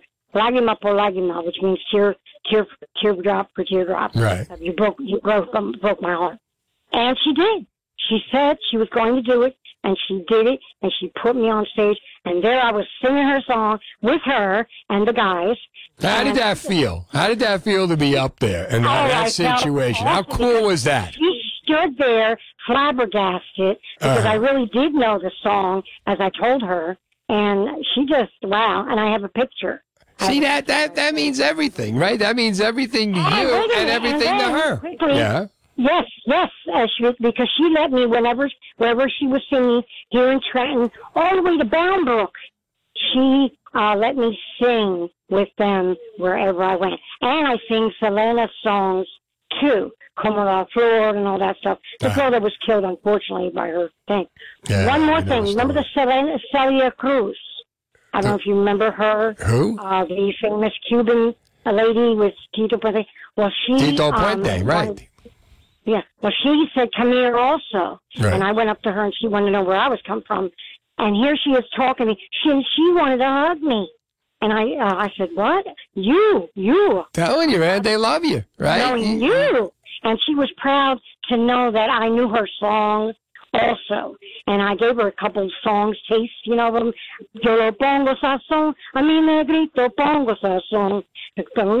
That is You terrific. do know my songs. and I See said, that? We all love you. All right, Deborah. Thanks for the call to New Jersey 101.5. Bernie's in Staten Island. What's up, Bernie?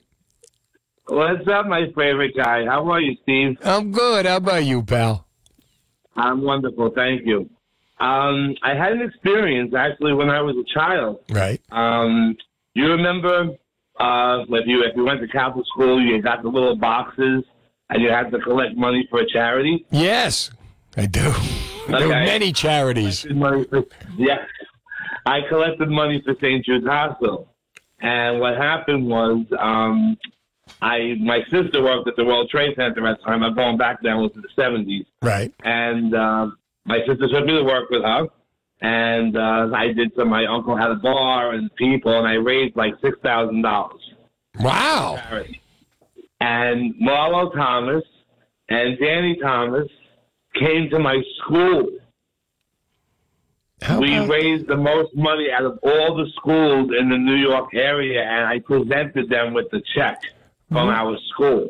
You got six thousand dollars, and you got Danny and Marlo to come to the school. That's fantastic. Yes, I did. Yes, and I actually wrote to Marlo Thomas about maybe five years ago. Right. And um, you know, I had said to her, you know, I, I don't know if you remember me. I was a little kid. You know, I I was in St. John's in Brooklyn, and you came to the school, and I and she remembered who I was. How and she says to me, you know, thank you for being a um, you know a lifelong member of St. Jude's, and, and I appreciate the efforts. And it was really nice. It was really, really something very special in my life. That is fantastic. You know what? I was always a fan of Danny Thomas growing up. You know, I loved the old reruns, to make room for Daddy reruns, and that whole show started uh, because uh, Danny Thomas, the entertainer, was never home. And all the all the kids, Marlo and her sister and brothers, would go sleep with the mother in the bed, and uh, then when he would come home, it would be make room for Daddy, so that Daddy could get in bed with everybody. And you know, it was funny too at the time. You know, that girl was, you know, very popular in the seventies. Well, it was like towards the middle of of the end, but um, Yeah. it was it was a very popular show. Oh yeah, she was ahead of her time. She was that girl was actually the precursor to Mary Tyler Moore. Like Mary Tyler Moore got all the credit for being the first independent woman on television. No, well, actually Julia with Diahann Carroll was the first single mom, and uh, then you had uh, Marlo Thomas, the first single woman with her own apartment down on the road. Right, she meets the boyfriend, and the father is always checking on her. And then Mary Tyler Moore comes in like 1970, I think it was and you know she kind of takes it. But yeah, Marlo Thomas was a You know, trendsetter. you know what was you know what was really funny about that girl, and I don't think a lot of people realize this. That I think was the only TV show in history to have three different theme songs. It did. Yeah, if you remember, in the '60s, it was the beginning with her and um, Donald. They were by the boat. The boat would come through, and it was a it was instrumental, and it showed the Empire State Building. Right. The second round was an instrumental, but it was her with uh, the the uh, red, white, and blue dress on, and she was walking through Manhattan, and you see the girl in the in the plastic window, and then she was on the outside, and she waves to herself. Right. Then they put it. Then they put it to music. There was Di- Diamonds, Daisy, still plays. Oh, she got words. All right, lyrics. All right, Yeah. That's good Yeah, a lot of people I don't think really remember that. How about that? How, did the show last a long time? It lasted, I think it was, if I'm not mistaken, I'm going to say seven seasons. She actually ended it after she got engaged. To Phil Donahue? No, no, no. She got engaged to Donald. Oh, oh, okay, in the show, in the and show. that's when they, they, they felt, you know, she didn't really want to get married yet. Her career still wasn't going anywhere, but she uh, she stopped the show. And then, if you remember, she went on to do a lot of movies. She did Jenny. She did um, Oh, yeah, she did a lot of stuff that's after a that. classic, classic movie with um, uh, Jimmy Stewart, uh, the one with the angel when they ring the bell. What was that? Um, It's a Wonderful Life? and, yes, he redid that with Orson Welles. I did not know that. All right, Bernie, thanks for the call. I got to hit the news. How about that? 1 800 283 101.5. Have you ever had a run in with a celebrity? Tell me your story. I'm Steve Trevelise. Number to get through is 1 800 283 101.5. We will have Trivia Wednesday night. Damian Musianti will be in here. He's uh, in that new show, A League of Their Own. And uh, we've also got uh, Jingo. Uh, Santana is going to be in here as well, uh, helping me out. He's going to be performing Maria Maria on the acoustic guitar. And uh, a little trivia coming up at 10. Music, movies, television, New Jersey, New Jersey 101.5. John Franklin's going to be opening my show at Catch a Rising Star on August 27th. Uh, CatchARisingStar.com. He's working on a set last night in Hoboken. Who's in the audience? Artie Lange. Uh, had nice things to say about him, and they hung for a little while. And Jimmy Palumbo, a very funny comedian, was there as well. So I want to know: Have you ever had a run-in with a celebrity? Have you ever just run into a celebrity, met a celebrity, got to hang with a celebrity for a little bit? How about you, Ryan? Ryan, my producer, Ryan Bissell. Yeah, so I like specifically just like you know out and about going places doing my thing i've never met a celebrity i've never had like Never that- had that- one just show up in a bar where you were. Or... never just like in a bar at, at like ShopRite or whatever. But there was one time, um, my father's vehicle was used. I might have mentioned this once before. His his vehicle was used in the uh, Amazon Prime show Red Oaks, and that has a bunch of big names in it, like Richard Kind, Paul Reiser. You know. Richard Kind's from Trenton.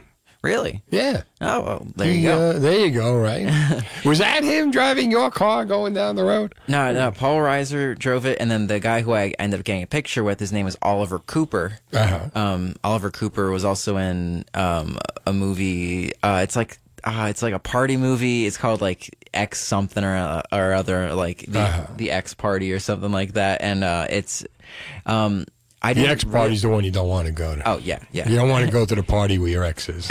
Absolutely not. Um, but yeah, I got Ex to parte. uh, I got to meet Richard Kind. Um, What was he like? Well, so that see, He's that's been the in thing. everything. That guy. See, that's the thing I didn't realize is that like most celebrities are like scared of kids, and so I was 14 at the Are time. Are they really? Well, I think they, I think they're like a little scared in a way because they're like they're not sure like if the kid recognizes them, and if they do, like are they going to be like overly excited or something like that? Really? I guess that's the vibe I gave off because they were all like they all seemed scared to like see me. Like I like I like waved one time and they were like freaked out. Like I asked I asked one of the actors where like the garbage can was and he was like uh, over there. Like I, I guess they were Maybe they used to like be informed all over, like you should know who they are, and you know, and and you had no idea who he was, and or it's like, go away, kid, you bother me. Maybe they just want a social climb, and you couldn't do anything for their careers, so I was like, go throw that in the garbage, get out of here. Yeah. Well, see, like now I Go get your I- father with the car. Let's talk to him. now I've seen like some of the work that Richard Kind has done because at the time I had no idea who like any celebrities were. Like growing up, I was like a little bit of like head in the sand when it came into like media and stuff or films. So like I didn't know any actors, actresses, you know, musicians. Mm-hmm. He was in Spin City, Right? Yeah. He was the mayor's assistant in Spin City. He played the doctor who operated on John Lennon in the movie about the night John Lennon died. Yeah. He played uh, he played in Leverage. He played the mayor in the end of season two cliffhanger in Leverage.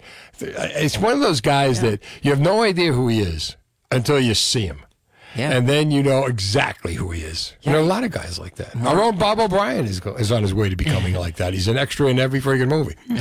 I was gonna say like more recently he was in uh, that that Pixar movie I think it's Pixar Inside Out. Mhm. Um, he was like Bing Bong or something like that the thing's name, and then um, the, I don't know if you've seen the Netflix show. Uh, definitely not not appropriate for your kids, but um, uh, the show Big Mouth. He plays one of the characters' fathers. And Oh, it's yeah? really funny. He I, I don't know. I don't know if if my it- kids have seen Big Mouth. I don't they know- watch Stranger Things. I know that. Yeah, I don't know if it's like a New Jersey show, but he he plays like a, a Jewish father, and you know he really like takes Yeah. that to like the next level. Hey, he's a Um, Trenton guy, Richard. the Jersey accent and everything. Yeah, it's, it's pretty cool. Um, so yeah, I wish I I had known how much I would like his work at the time, because then I would have gotten like an autograph or something. Um, Well, now th- today, do you think that get an autograph or you just want the selfie? What would you rather? Given the choice, right? You you meet somebody, you have your choice. You could either do the autograph or take the, get the autograph or the selfie, but you can't do both. Which would you want? I might have to go with. I think I'm gonna have to go with the autograph, and I know that's a hot take. Well, so there was one time back in the day, I went. In, it was during high school, uh, my Right. sophomore year. I, I went to like one of my first like big concerts that like I actually wanted to go to, not just like you know my parents were like, oh, we're gonna go see the show, and so we went, and you know the the lead singer of the band that we went to see, he was taking pictures like after their set. Who was the band? Uh, this is a band named Set It Off. Um, they're like a Okay. like a punk band. Um, and Your parents so, took you to a punk concert. well, my dad was was he was kind of into it because he likes rock and roll music and stuff. But you know, like for one of the bands, he like stepped out because it was a little too much for him. But um, so I went and I got the picture with this guy. And I had it on my, we all had it on all of our phone, phones, my friends and I. But one by one, you know, we swapped over phones. And I guess at the time, like Google didn't have that thing where it could hold you all could download the picture, right? Well, yeah. So we all had the picture physically on our phones, but one by one, we all got new cell phones. And this is like at the time when everyone was swapping over from having the slide phones or like an Android, excuse me, an Android over to like an iPhone. Right. You know, because like everyone has So iPhones you couldn't now. save the picture. So no one has the picture anymore, and that's Well, why wouldn't you big fear. download the picture into the computer as soon as you get it? Now you got it forever. Print it out, put it on the wall, right? You could do that. I didn't have that foresight, and so like I, I asked my girlfriend over like the next two years to send me the picture, and she never did. And so I've always been like really weary of that, you know. Oh. So I'm like, I got to get that autograph because I know that that autograph, as long as I, You you, know, lose the autograph. Well, I could lose the autograph, but I could like stick it, you know, like a shoebox or something under the bed, Yeah. and then I think I lost it, and then I'm cleaning at my room, and there you go, I found it. So I would rather the, other ones. selfie. I would rather. I would take the selfie. I would definitely print out the selfie. Take the selfie, download it to the computer, uh, and then the very first selfie I ever took was with hockey goalie Bernie Parent. I was uh, WIP. I'm sitting in the news studio, and I'm doing my work, and I look out the door and I see Bernie Parent. And now I'm sitting in the studio and I'm messing with my phone, and I actually figured out how to do it. So I took the selfie. I said, "Oh, wait a minute." hey, Barney, come here. hey, what do you want? Let's take a selfie. Oh, okay. that was you go. perfect. My very first selfie, Barney Parent. There you go. Uh, I mean, that, that's a good question, too. yeah. Like, you know, what selfies do you have? I was gonna Or say the that- best selfie you've ever taken? You could probably do both now. You, you know, you take the picture and then you click on the top right there, and you get like little pen up, and then you have them like sign on your phone. Can they do that? Yeah, yeah. You, can, do that on your. phone. Wait a minute. You can you can take a picture on your phone. Yes. Take a picture of the guy on a phone, and then where do you get? What do you mean by the pen up? So like you you hit edit, and I think one of the options is to like draw on the photo, and so then maybe you could have them. Can you do that? I maybe that's like the I guess the But now the like, guy's got to know the autographer has to know how to use the pen on the phone, or they'll screw it up. That's a whole new level. They have to put X on it or something like that. Please sign right there, and you know he's like trying to sign it, and it's like going all over the place, and uh, it's gonna it would be a mess. Oh, hold on. 1 800 283 101.5. You ever had a run in with a celebrity? Given the choice, would you rather take a selfie or get an autograph? And here's my third one. I'll throw three of them out there. What the hell? I got time. Patrick. the best selfie The most famous selfie you've ever taken with someone. That should be in. Give me the most famous selfie you have ever taken with someone. New Jersey 101. 1.5. Steve Trevelise, you and me, we hanging out till 11 o'clock tonight, then we all go to bed. All right. Uh, have you ever had a celebrity run in? Hey, my buddy John Franklin is going to be opening for me at Catch a Rising Star August 27th, and he's uh, practicing his comedy up in Hoboken at a bar. And who's in the bar? Artie Lange, Jimmy Palumbo, giving him tips. You got to text Artie for tips before I do this. All right. Uh, never done it before. I want to know if you ever had a celebrity run in, uh, have a celebrity compliment you. And we were talking about like selfie versus autograph. I would rather the selfie. How do you feel about it? Uh, 1 800 283 101.5. Let's get Van in Fairless Hills, Pennsylvania. Hi, Van. Hey, how you doing, Steve? I haven't talked to you in a few years. Well, where you been? I've been here every week. Oh, I know. I listen to you, but I just don't call in very often. That's right. Well, anyway, um, I grew up in a little town called Clinton, Indiana, Uh-huh. and Ken Kercheval, who played Cliff Barnes on Dallas, yeah, and his mother lived across the street from us.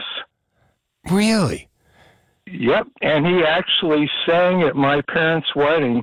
He went to Indiana State University and studied music and all this type stuff. And uh, he actually died about four years ago in Clinton. Believe it or not, died of lung cancer. It's kind of sad. I mean, he was he was J.R. Ewing's arch rival in the show, right?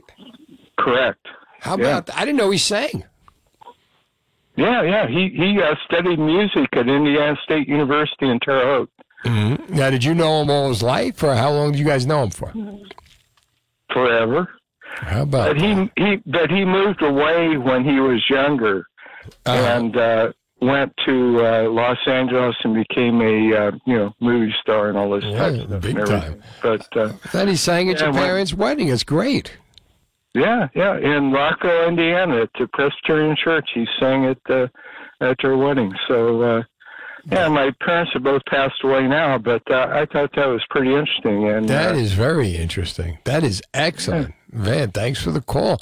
Peter's in Lawrence Township. Hello, Peter. How was your vacation, Stephen? It was excellent. I did I did many good things. I had a great time. That's good. You enjoyed the shore? I enjoyed the shore. We went to Ocean City, saw the Battle of the String Bands. The Philadelphia Oh, String Band was there, another string band. I thought there was going to be like a, a rumble on the boardwalk. It was fantastic. it was great. And we got the Manco and Manco pizza, you know, the religious uh, experience. It was excellent. Homemade gravy? The homemade gravy. Oh yeah. See, I was great too. Spent a week. I was down there. Did uh went to the Giants uh the Giants camp and uh saw Frankie Valli. Uh, Great. Well, basically, I have been inundated with celebrities since 77. Right. But the most memorable were the ones for six years at a hotel. Oh yeah. I at Nassau Inn. I never expected anything. Right. I just did my job. Right. Three books from William J. Bennett, The Drug Czar. Right. Autographed. One book just for giving a reservation to the author of Marilu Henner's I Will Not Raise a Brat. A CD from John Barry, Sir John Barry, Uh-huh. for getting him a reservation that I wasn't supposed to take, but they had to cancel and they came in anyway. Okay. And the most memorable was an autograph picture from John Major, the coach for Pitt. Yeah. See. And if I had to get a selfie, it would be with the one star I've known for since 1977, Debbie Dutch. Debbie Dutch. Now, Two autographed pictures. uh huh. I got I I know her well. I just I've never been able to go to one of those shows that horror creature feature or something like that mm-hmm. to do that. But that's on my bucket list. All right, Peter. Good stuff. All right, one 283 101.5 You ever been fired from a job? We'll talk. Jersey Radio. When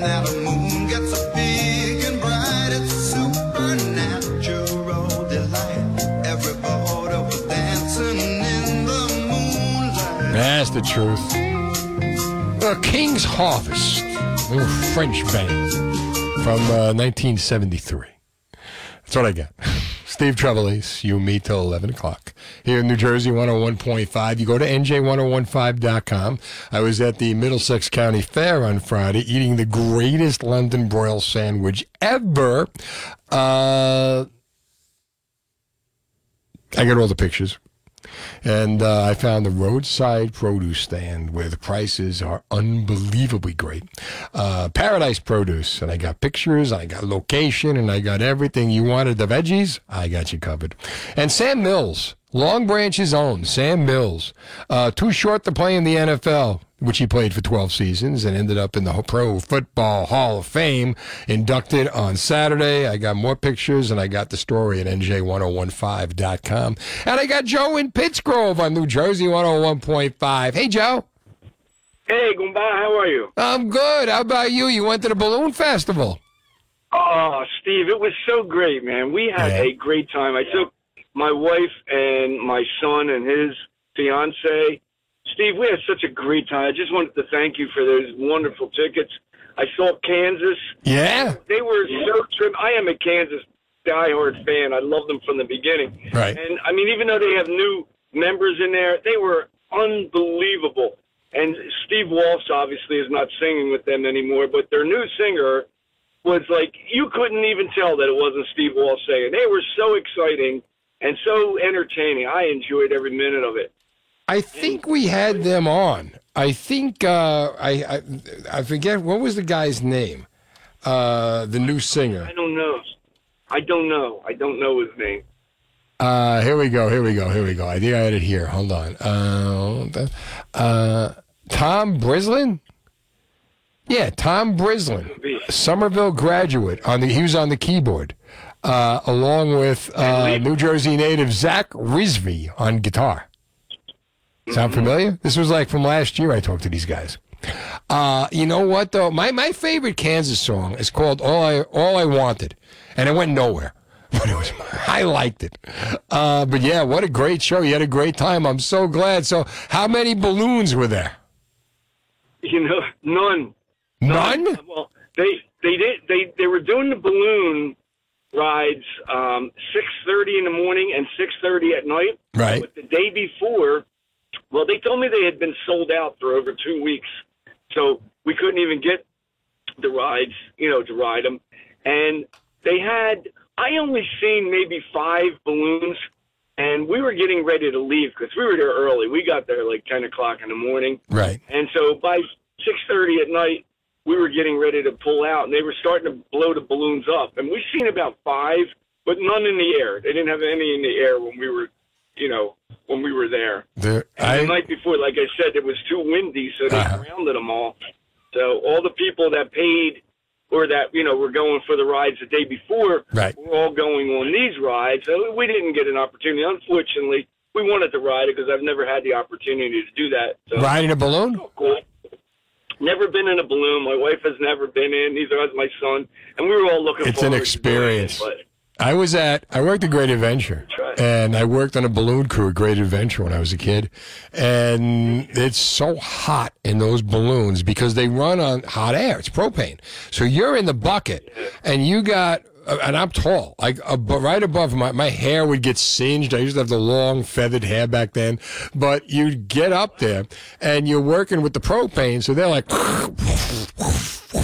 and it is hot as hell in that. And you get like a day like it was this past weekend. never thought of that. Yeah, I mean, think about it, you're right because you're right under it. You, it's like being under the oven. It's like- yeah, It, it was hot. It felt like I was in a pizza oven that day, man. It was hot that day. It was like 90 with like 73% dew point, but we had a great time. Was- I'm glad. How was the food? I heard food was good, man. We got we pigged down on a lot of stuff. We had a good time. We really did. It was very enjoyable. Excellent. I heard they had a lot of tribute bands up there playing, like in between. Yeah. Dude, I heard this band that was so. I'm going to give them a plug. I don't even know the guy. Go ahead. I don't care. They- They're they're called um, Sugar Mountain. They did. They were a Neil Young tribute. You would think you were watching Neil Young. The singer and guitar player looked like Neil Young. Wow. And they were unbelievable. And I'm a musician, as you know. I told you uh-huh. many times. Yeah. And I appreciate great music. And I, I'm watching their guitar player. He was phenomenal lead player. And and the lead vocalist, like I said, he sounded just like Neil Young. I enjoyed the heck out of him. I went on their site to look where they're playing because I'm going to follow them. You know, when I have an opportunity, when I'm not. That's playing. high praise coming from a musician. That, well, they were really good. I I videoed a lot of their songs. I was I was amazed that. Oh, but that's you know, you were saying about your Kansas. My Uh-huh. favorite Kansas song, Right. and it never got any airplay, is "Down the Road." I think that is a great song. I don't know if you're familiar with it. I'm not. What album was that? Later, Kansas. Uh, it's early Kansas, I believe. Oh, okay. Early. See, like they got more top forty at Tory because I think my all I wanted had to be about late eighties, and they were changing the style a little. I think they'd gone away from the "Carry On My Wayward Son" and all that. Yeah, carry on. I mean, that's yeah, that's a the one. That's a tremendous song. But you check out "Down the Road." That is I will. a cool song. I that will. and "Portrait" is a good one too. Yeah, well, that was an album. All right, that, I, I definitely will. All right, Joe, we'll talk this week. All right, my friend. Thank you. You got it. My pleasure. All right, 1 800 283 101.5. What the hell are you doing here? Hughes in Ambler. What are you doing here? I haven't even done a topic yet, and you're calling in. No, because Trev, I got to call in because the guy before me was talking about the balloon festival. You went? Yes. Oh, how was it? Oh, it was great, Steve. You know, I want tickets on your show. I was, I think it was trivia. I don't even know what the hell it was. It was like one of those things that you have Uh huh. during your show, and you you get these tickets out. One of those know? things I do to gift tickets. So we get people up to the fair. Yeah, and I was like saying to my wife, Sheila, I was like, maybe we should go to this thing, man. Uh huh. So anyway, listen, I got to do a shout out. Can I do a shout out? Go ahead, do a shout out. Dave Kirby. What about him? My hero. Know him? A man among men, Dave Kirby. Absolutely. I was going to put a statue of him in my backyard, but the dog, the, the dog was eyeing up the tree, so I figured I'd wait a while. Yes, Dave Kirby. But anyway, Dave Kirby, man, listen.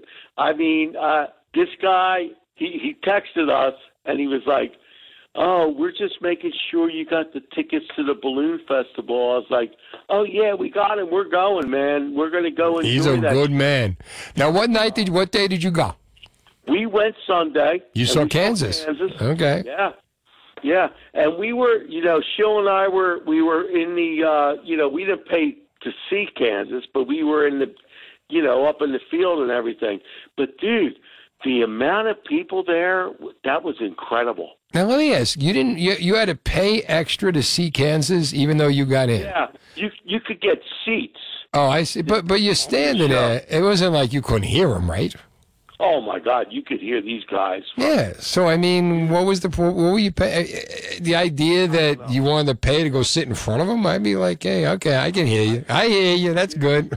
I have no idea. But let me tell you this story. This is really Yeah, go ahead. You'll love this. So Sheila and I are going in. We won four tickets, okay? Right. And it was just her and I. So we had two extra tickets. So I was like, sure, maybe we should pick out someone here that, you know, uh, is going to pay to come in and we can just give them our tickets You're paying it forward. these two tickets, yeah. So I, I said it to a couple people, and they're like, "Oh no, no, we're gonna, we we already have our tickets and everything." Then this young couple couple comes in, Right. and I go over to them. I said, "Hey, are you guys? Do you have tickets?" And they're like, "Oh no, we're gonna pay for them." I said, "No, you're not. Here's two tickets. I won these on a radio show on Steve Trevelise, and they're like." We love Steve Trevelise. Oh yeah. And we gave them the tickets, man, and it saved them like eighty bucks, dude. That is great. That is uh, that is great. Absolutely. You are the best. You are. That is fantastic. But listen, You know I, what? Go ahead. And, and they said Steve Trevelise. We love him. You know why we love him? Why is that? Because he's Mister New Jersey. Oh, I was wondering. I thought I was going to walk into something there. All right, Mr. Pennsylvania. We got to talk later. I got to hit traffic. All right, buddy. Love you, man. Love you too. You're the best. 1 800 283 101.5. Here's Fast Traffic. I'm Steve Trevelise. 1 800 283 101.5. Ryan Bissell in the studio with me. How's it going? They had uh, the Batgirl movie's been shelved. Uh, a lot of people upset about the uh, Warner Brothers cancellation of the Batgirl movie. Or as uh, Kevin Smith, who's buying a movie theater in New Jersey and not only going to show movies but turn it into a film school. One of the best interviews I ever did was when Kevin Smith called into the show talking about how if it doesn't hurt anybody, make sure, you know, go live your dream. And he did. And he continues to live his dream. And it's all on NJ1015.com, especially along with these comments about the cancellation of the Batgirl movie on the podcast Hollywood Babble On. It's an incredibly bad look to cancel the Latina Batgirl movie. You know what I'm saying? Like, Yeah. I, I don't give a if the movie was absolute dog man. They they spent and it was. I guarantee you it wasn't. The two directors who directed that movie did uh, a couple episodes of Ms. Marvel. Yeah. and it was a wonderful show. You know, great looking, and they had more money to do Batgirl than they had to do an episode of Ms. Marvel and stuff. So And Warner Brothers should know they make a ton of shitty superhero movies to make a lot of money. And I, t- yes, and also like not for nothing, but like how how could it be? I, I love all the CW shows, but the too. CW shows like show their budgetary constraints. Mm-hmm. And the big complaint they said here is like, well, it wasn't big enough to be a, a theatrical release, so you know it looked too cheap because it was a ninety million dollar movie. How do you make a cheap looking ninety million dollar movie? But if it looked anything, if it looked like slightly better than an episode of you know Arrow, why couldn't we have seen that? Right. And it feels like there's more than just like we're going to save twenty million dollars. Like I, I don't know, man. You know, I could listen to Kevin Smith all day. is there any more Jersey than that? like every other word is, is got to be bleeped. That's Jersey. Yeah, he's just got like that draw. You feel like you're listening to like someone from your hometown. when he was on the night that he called in, I, I, I, I sincerely like you know you invite people to come down like as an afterthought. I sincerely want them to come down uh, because he's that guy. You can hang with him all night long. You can hear, you hear him. You know, you just hear his when he shows up. You don't want him to leave. and but the idea now they canceled the Batgirl movie over seventy million dollars. Uh, I I don't understand why they canceled the Batgirl movie. Yeah, I, I got no idea. Uh, like I said, I maybe uh, you and I were talking about this, you know, before the show, um, and so I, I like I like I said, you know, it could be like you know the test, like the test screening, like was just really bad. You know, Kevin kind of mentioned it a little bit when he in his when he was talking about there, um, about how you know even if it the test screeners thought it was just slightly better than like an episode of you know Arrow, which is one of those DC shows, um, we still should have you know gotten something. You know, I feel like they could have turned it into like a multi-part TV show or something. Well, there was no reason to. Yeah, I mean, you know, why not just put the movie out there and let the fans decide whether or not they like it? I mean, they went that far into it to find out that they didn't like it. Yeah, like like a like a, uh direct to uh, home release or something. You know, straight to streaming instead of being in theaters. If it was like really gonna bomb that bad or something. I don't, I don't understand. Like he thinks there's more to it. You know, I don't know like what that could have been. Uh, when he talks about the Latina Batgirl movie, you know, I don't think that makes a difference either because you know it's everybody buys into if you if you're not changing the script, you know, I mean, if you're not changing the base storyline. And it, I don't see where it would make a difference. If you're changing the base storyline to reestablish the character, you're better off creating a different character. Yeah. What's the point of, you know, it's it's kind of like funny because people it's you buy you you buy into the the story of Batgirl, you know, Barbara Gordon. So Barbara Gordon's Batgirl, and now you're going to have, uh, you know, you've got a Latina a Latina actress playing her. So what? I because I, I I wonder why he said it that way. It it's I don't know. It it feels like I mean it's a bold ac- eh, not bold, but it's a tall accusation to be throwing out there to assume that like you know race has anything to do with it. But I, I, don't think it feel like- does, but I mean, like, it, but it shouldn't. I mean, it's Yeah. just good. What are you going to say? Oh, I was just gonna say, like, you know, I feel like we see this a lot where, like, they'll be like, "Oh, let's try this out. Let's have like a non-white actor play a traditionally white character," and then it's just like just done in a very subpar kind of way. And I feel like that's kind of what he's getting at. Not necessarily that like it wasn't as good because that was her skin color, but just no, like I don't think that's it. Yeah, I get that. You Yeah. know, I I I think that's what it is. It's kind of like just if you put the best person in the job, it doesn't matter who that person is, as long as you know the job is done. Yeah. It's not about you know narrowing it down or seeing color or anything. It's just about okay, this is the best person for the job. Uh, as far as you know, shelving the Batgirl movie, why why would they? If they gone that far, they cast it. So they, as far as uh, you know, the actress, they already ca- you know they already cast the movie. So Leslie Grace had it. It wasn't an idea, you know. That's something that that's not something you worry about until after you, you know what I mean. Once once you've already cast the movie, I just wonder why he put it that way. Oh, why he did that? Yeah, Ah, that's a good question because like you know his, his exact words, they shouldn't have canceled the Latina Batgirl movie. Uh, but as far as the movie goes, that wasn't a decision. They were already past that. They already made their move. This is who. This is the actress we've got playing. So why would they cast the? You know, why would they cast the movie like that? Why would they? Not why would they cast the movie like that? Why would they cancel the movie like that? Is the question I'm asking. Yeah. Uh, you know. What do you think? the new Batgirl movie got canceled. Are you are you a superhero movie person? I am, I am, and I don't know if you mentioned it because I'm ju- just walking in now. But the worst part of this was Michael Keaton was going to reprise his role in that Really? movie. Yeah. Oh come So we on! what are they get- doing? We were going to get Michael Keaton as Bruce Wayne and Batman again, but not anymore. What? Who do you Yeah. think of of all the Batmen? Mm-hmm. Who did you like the best? I, you know, I really, really liked what Christian Bale did. It's hard for me to go against Michael Keaton because that's what I grew up with. Right. Everybody has the Batman they grew up with. Yeah, yeah. I mean, for me, uh, you know, but Michael Keaton that was a little different. It was a, it had a comic side, you know, and the Christian Bale with Christopher Nolan directing was so much darker than the uh than the Tim Burton versions.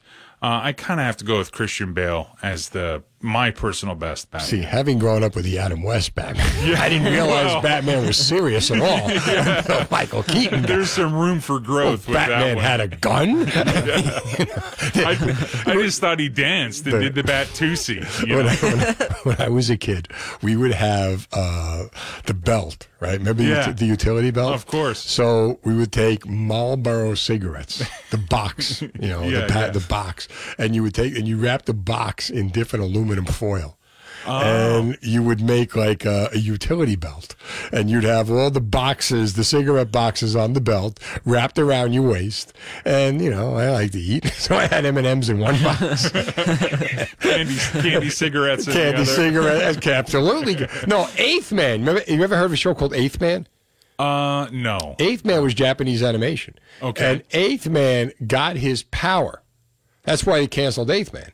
Uh, he got his power from cigarettes. and oh, he had to go. it's ten thirty. Natalie. 1 800 283 101.5. Steve Trevelise. Kevin Smith, not happy about the cancellation of the Batgirl movie. Uh, voiced his opinions on a podcast called uh, Hollywood Babble On. Uh, how do you feel about it? And uh, who Michael Keaton was going to reprise the role of Batman. Ryan Bissell's in here with me. I mean, just just for that alone would have been box office smash, right? I would have gone to just see that. Yeah, I mean, just the curiosity alone would have made that work. Why? It doesn't. He's right. It doesn't make sense that they would cancel the movie if they were going to try to make it stand just as as that movie. Okay, maybe uh, we're not making a good movie here. But when you've got Michael Keaton coming back, how do you not do that movie? Yeah, I mean, if you go through all the work of getting all these people back together and saying, "Hey, you're going to need to, you know, look like you did," uh, what was that, like ten years ago or something, or however many years Well, ago? the makeup is the makeup. I mean, he was wearing makeup back then, right? Makeup's the Didn't he have a mask on? But like, it, it's like uh, when um, the when they were doing the Star Wars movies again, and they had you know Obi Wan and everyone come back in. It's like you got to like get back into that mindset, become that character again. Mhm. You know, you get these amazing actors, you bring them back, you do all that, and then you spend all this money just to be like, eh. Actually, Nah, second thought, never mind. Well, you know what's really weird? Did you ever see any of the Karate Kid movies?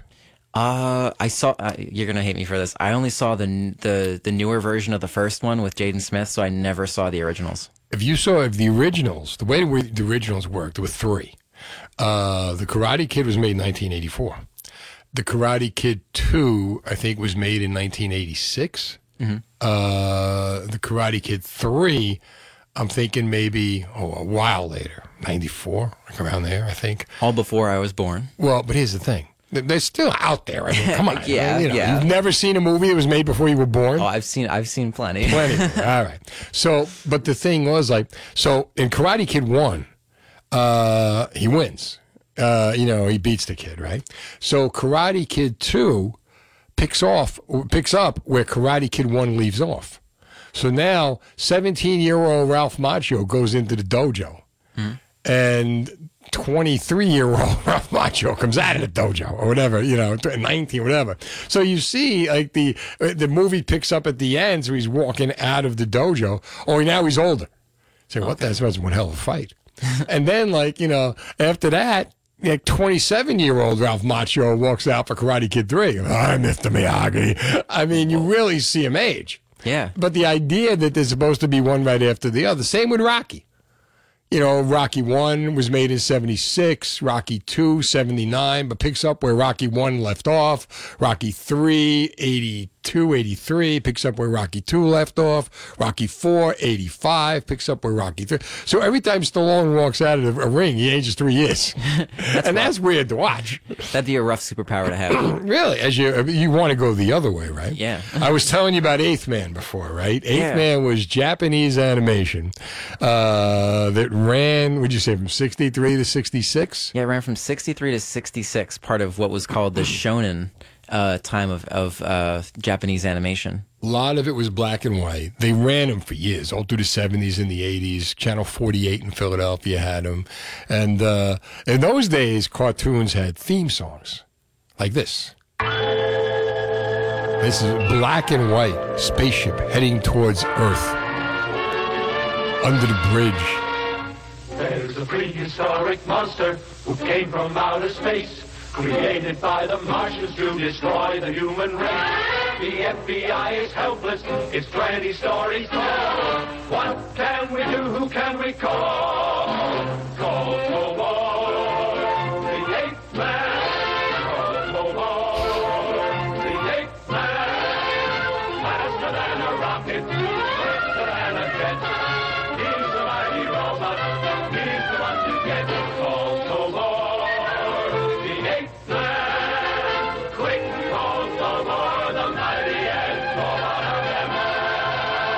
How about that, huh? It's got a good beat to it. Now, here's the thing Tobor was a detective. And what happened was Tobor was a detective who gets shot and he's left for dead. Oh, no. And this professor sees him and says, We have the technology to save him. And he puts him on the operating table and he turns him into a robot. Tobor is robot spelled backwards. And he said, Oh, right? shoot. So now Tobor becomes Eighth Man. Now, Eighth Man, his thing is he can run, outrun anybody. His whole thing is running, uh, kind of like the Flash Yeah. and uh, he can turn himself into anybody. He's a master of disguise. So if he thinks about it, he becomes that person. Whoosh, his body changes. He becomes that person. Whoa.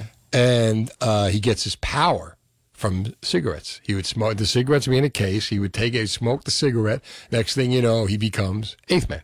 That's some real like pro smoking propaganda right there. Like, yeah, this guy's gonna smoke a pack of cigarettes and then go run a lot. Which is really, I know, such a contradiction in terms, but it was one. So there's one. It was one episode where like he gets uh, thrown out of a plane or whatever, and the cigarettes fall out of his pocket, and now he's powerless. Oh, but no. then the AMA said, ah, no, you don't. Out and see what they.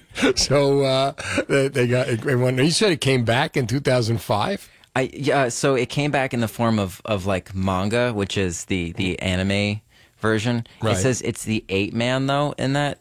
Yeah. Oh wait, no, it's eight man always. Okay. Okay. I, I, got, I got thrown off with the toe Tobor there. Yeah, it's called Eight Man Infinity. Do you remember uh, Astro Boy? Astro Boy. I don't.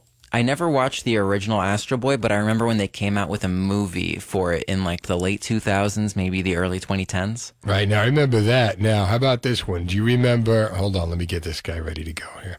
Do you remember? Now, there was a show called Gigantor, and Gigantor's theme song was like this. Also very old.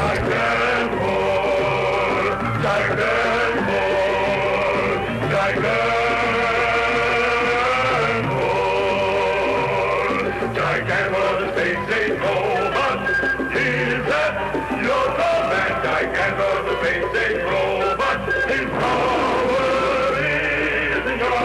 I got 60 year olds singing along to this. the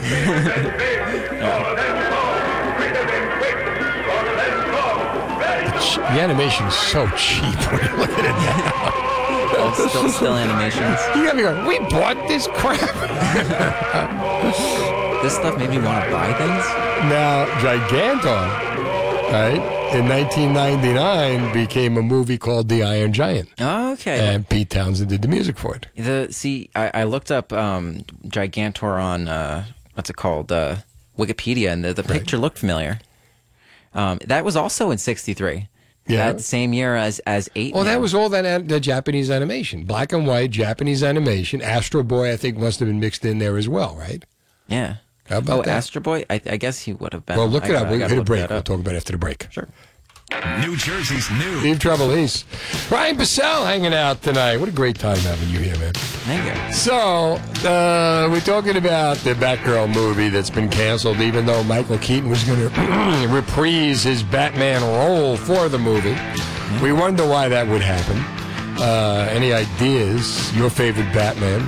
See, like, I really like the uh, uh, Christian Bale Batman. See the I I liked Christian Bale a lot. That's like the only ones I've seen, and I've seen like clips of Adam West, um, which are always fun. But he knew what he was doing. That was Yeah. that came back as a comedy. And you know what? He, in, in, you could arguably say he's the most famous Batman Adam West of the Boomers because he was on two nights a week. Yeah. And I mean, you talk about. I mean, all Adam Adam West. He was a B actor till he got this. And turned this into a cottage industry. But Adam West, I, I remember doing appearances with Adam West in the Batmobile back in the 80s at YSP. I mean, he, you know, until the day he died. In fact, HBO even did a thing about being Adam West. He was Batman. I mean, he just, you know, and he was all tongue in cheek. And he had so much fun with it. I mean, he was a really cool Batman. He, but, it, but it was pure camp. It was pure comedy. You watch any of those funny Batman shows. And, uh, you know, the stars, they got to do it. But the thing, like, they'd be climbing up the building and you'd see like him and Burt Ward climbing up the building, and it would just they'd just be you know they would just turn the camera this way, it looked like they were going up the building, and somebody would stick their head out the window, and oh my God, it's Dean Martin, you know, hey Batman, what are you doing? It was just so funny. The best one, Bruce Lee was uh, played Kato in the Green Hornet. Yeah. And the story goes, uh, Bat, there's an episode, there's a crossover episode because the ABC had the Green Hornet, uh, played by uh, Van Williams, I think it was, and Bruce Lee played Kato, and then you had Adam West as Batman and Burt Ward as Robin, and they were going to have uh, they did a crossover episode, and in the end they were going to have a big fight, and the fight was supposed to come out to a draw. Yeah. No, no, no. Robin was supposed to win the fight, I think it was. Oh, Robin. And Bruce Lee looked at Disney. There's no way. I'm losing. Ah, no, you don't. so he starts messing with Burt Ward. You're, oh, can't wait to see karate. Oh, gonna learn a lot from you. Can't wait. and he's like, I'm gonna, I'm gonna, I'm gonna, I'm gonna, I'm gonna, I'm gonna. Mommy! Just for fun. They changed it so it ended like in a tie. Like, you know, like you see, because you see them fighting and you just, yeah, Burt Ward has no freaking idea. But he like, he was a black belt and he liked to brag about it and all. But come on, imagine, imagine like you're, you're, you're gonna, you- you're in a script, you're gonna fight Bruce Lee. Yeah. There's no way that's happening. Yeah, and the the second you get finished fake beating up, he's like, "Uh, "You want to take a walk with me outside? You know, you just want just want to like run this Right. one back a little bit." He wouldn't have even had to do that. like I said, just the idea, like the way Bruce Lee handled. Well, I can't wait to see what I can learn from you. Oh, you're a karate genius. it's like, yeah, you know, Bruce Lee was Bruce Lee. See, I feel like karate is one of those things. Like when I was in school, everyone would always be like, "Oh, like don't mess with me." Like if you like would mess with someone on the playground, they'd be like, "Oh, I'm a green belt in karate. Like I'm gonna get Yeah, you." everybody- Like how much do we even know going like karate like one day a week? Once you got see green belt, yellow belt. Once you got past yellow belt, when you got into like you know blue, brown, black, that's when you got worried. If it were up to me, like if I were if I were the king, if I if I changed my hair and tried to run for president like Governor Murphy might, or Willie, uh, I I would make it mandatory that every gym class should teach thirty minutes of self defense. Figure out how you want to do it. But if you take every kid and whether you've ever been in a fight or not, and I put you in a situation where you've got to defend yourself, you won't be afraid. Yeah. You know what I mean? And think of what it'll do for bullying. You know, but just the idea that, and we're not saying competitive or anything like that. Just the idea. What are you doing? Eh, what are you doing in gym class now? Walking a track. Tell you what, we're designing thirty. It could be martial arts. Could be anything. It could be boxing. Thirty minutes of self defense, and every. I believe that every child, you may you probably never use it. Every child, I believe, needs to know it. Yeah. And on that note, great job by you tonight. Everybody was kung fu fighting, I guess. Ah, look at this. We're going to end on a 70s note. There's another one. Jersey Radio. This has been the Steve Trevelise Show on demand. Check out the latest from Steve on our free app or NJ1015.com. New Jersey 101.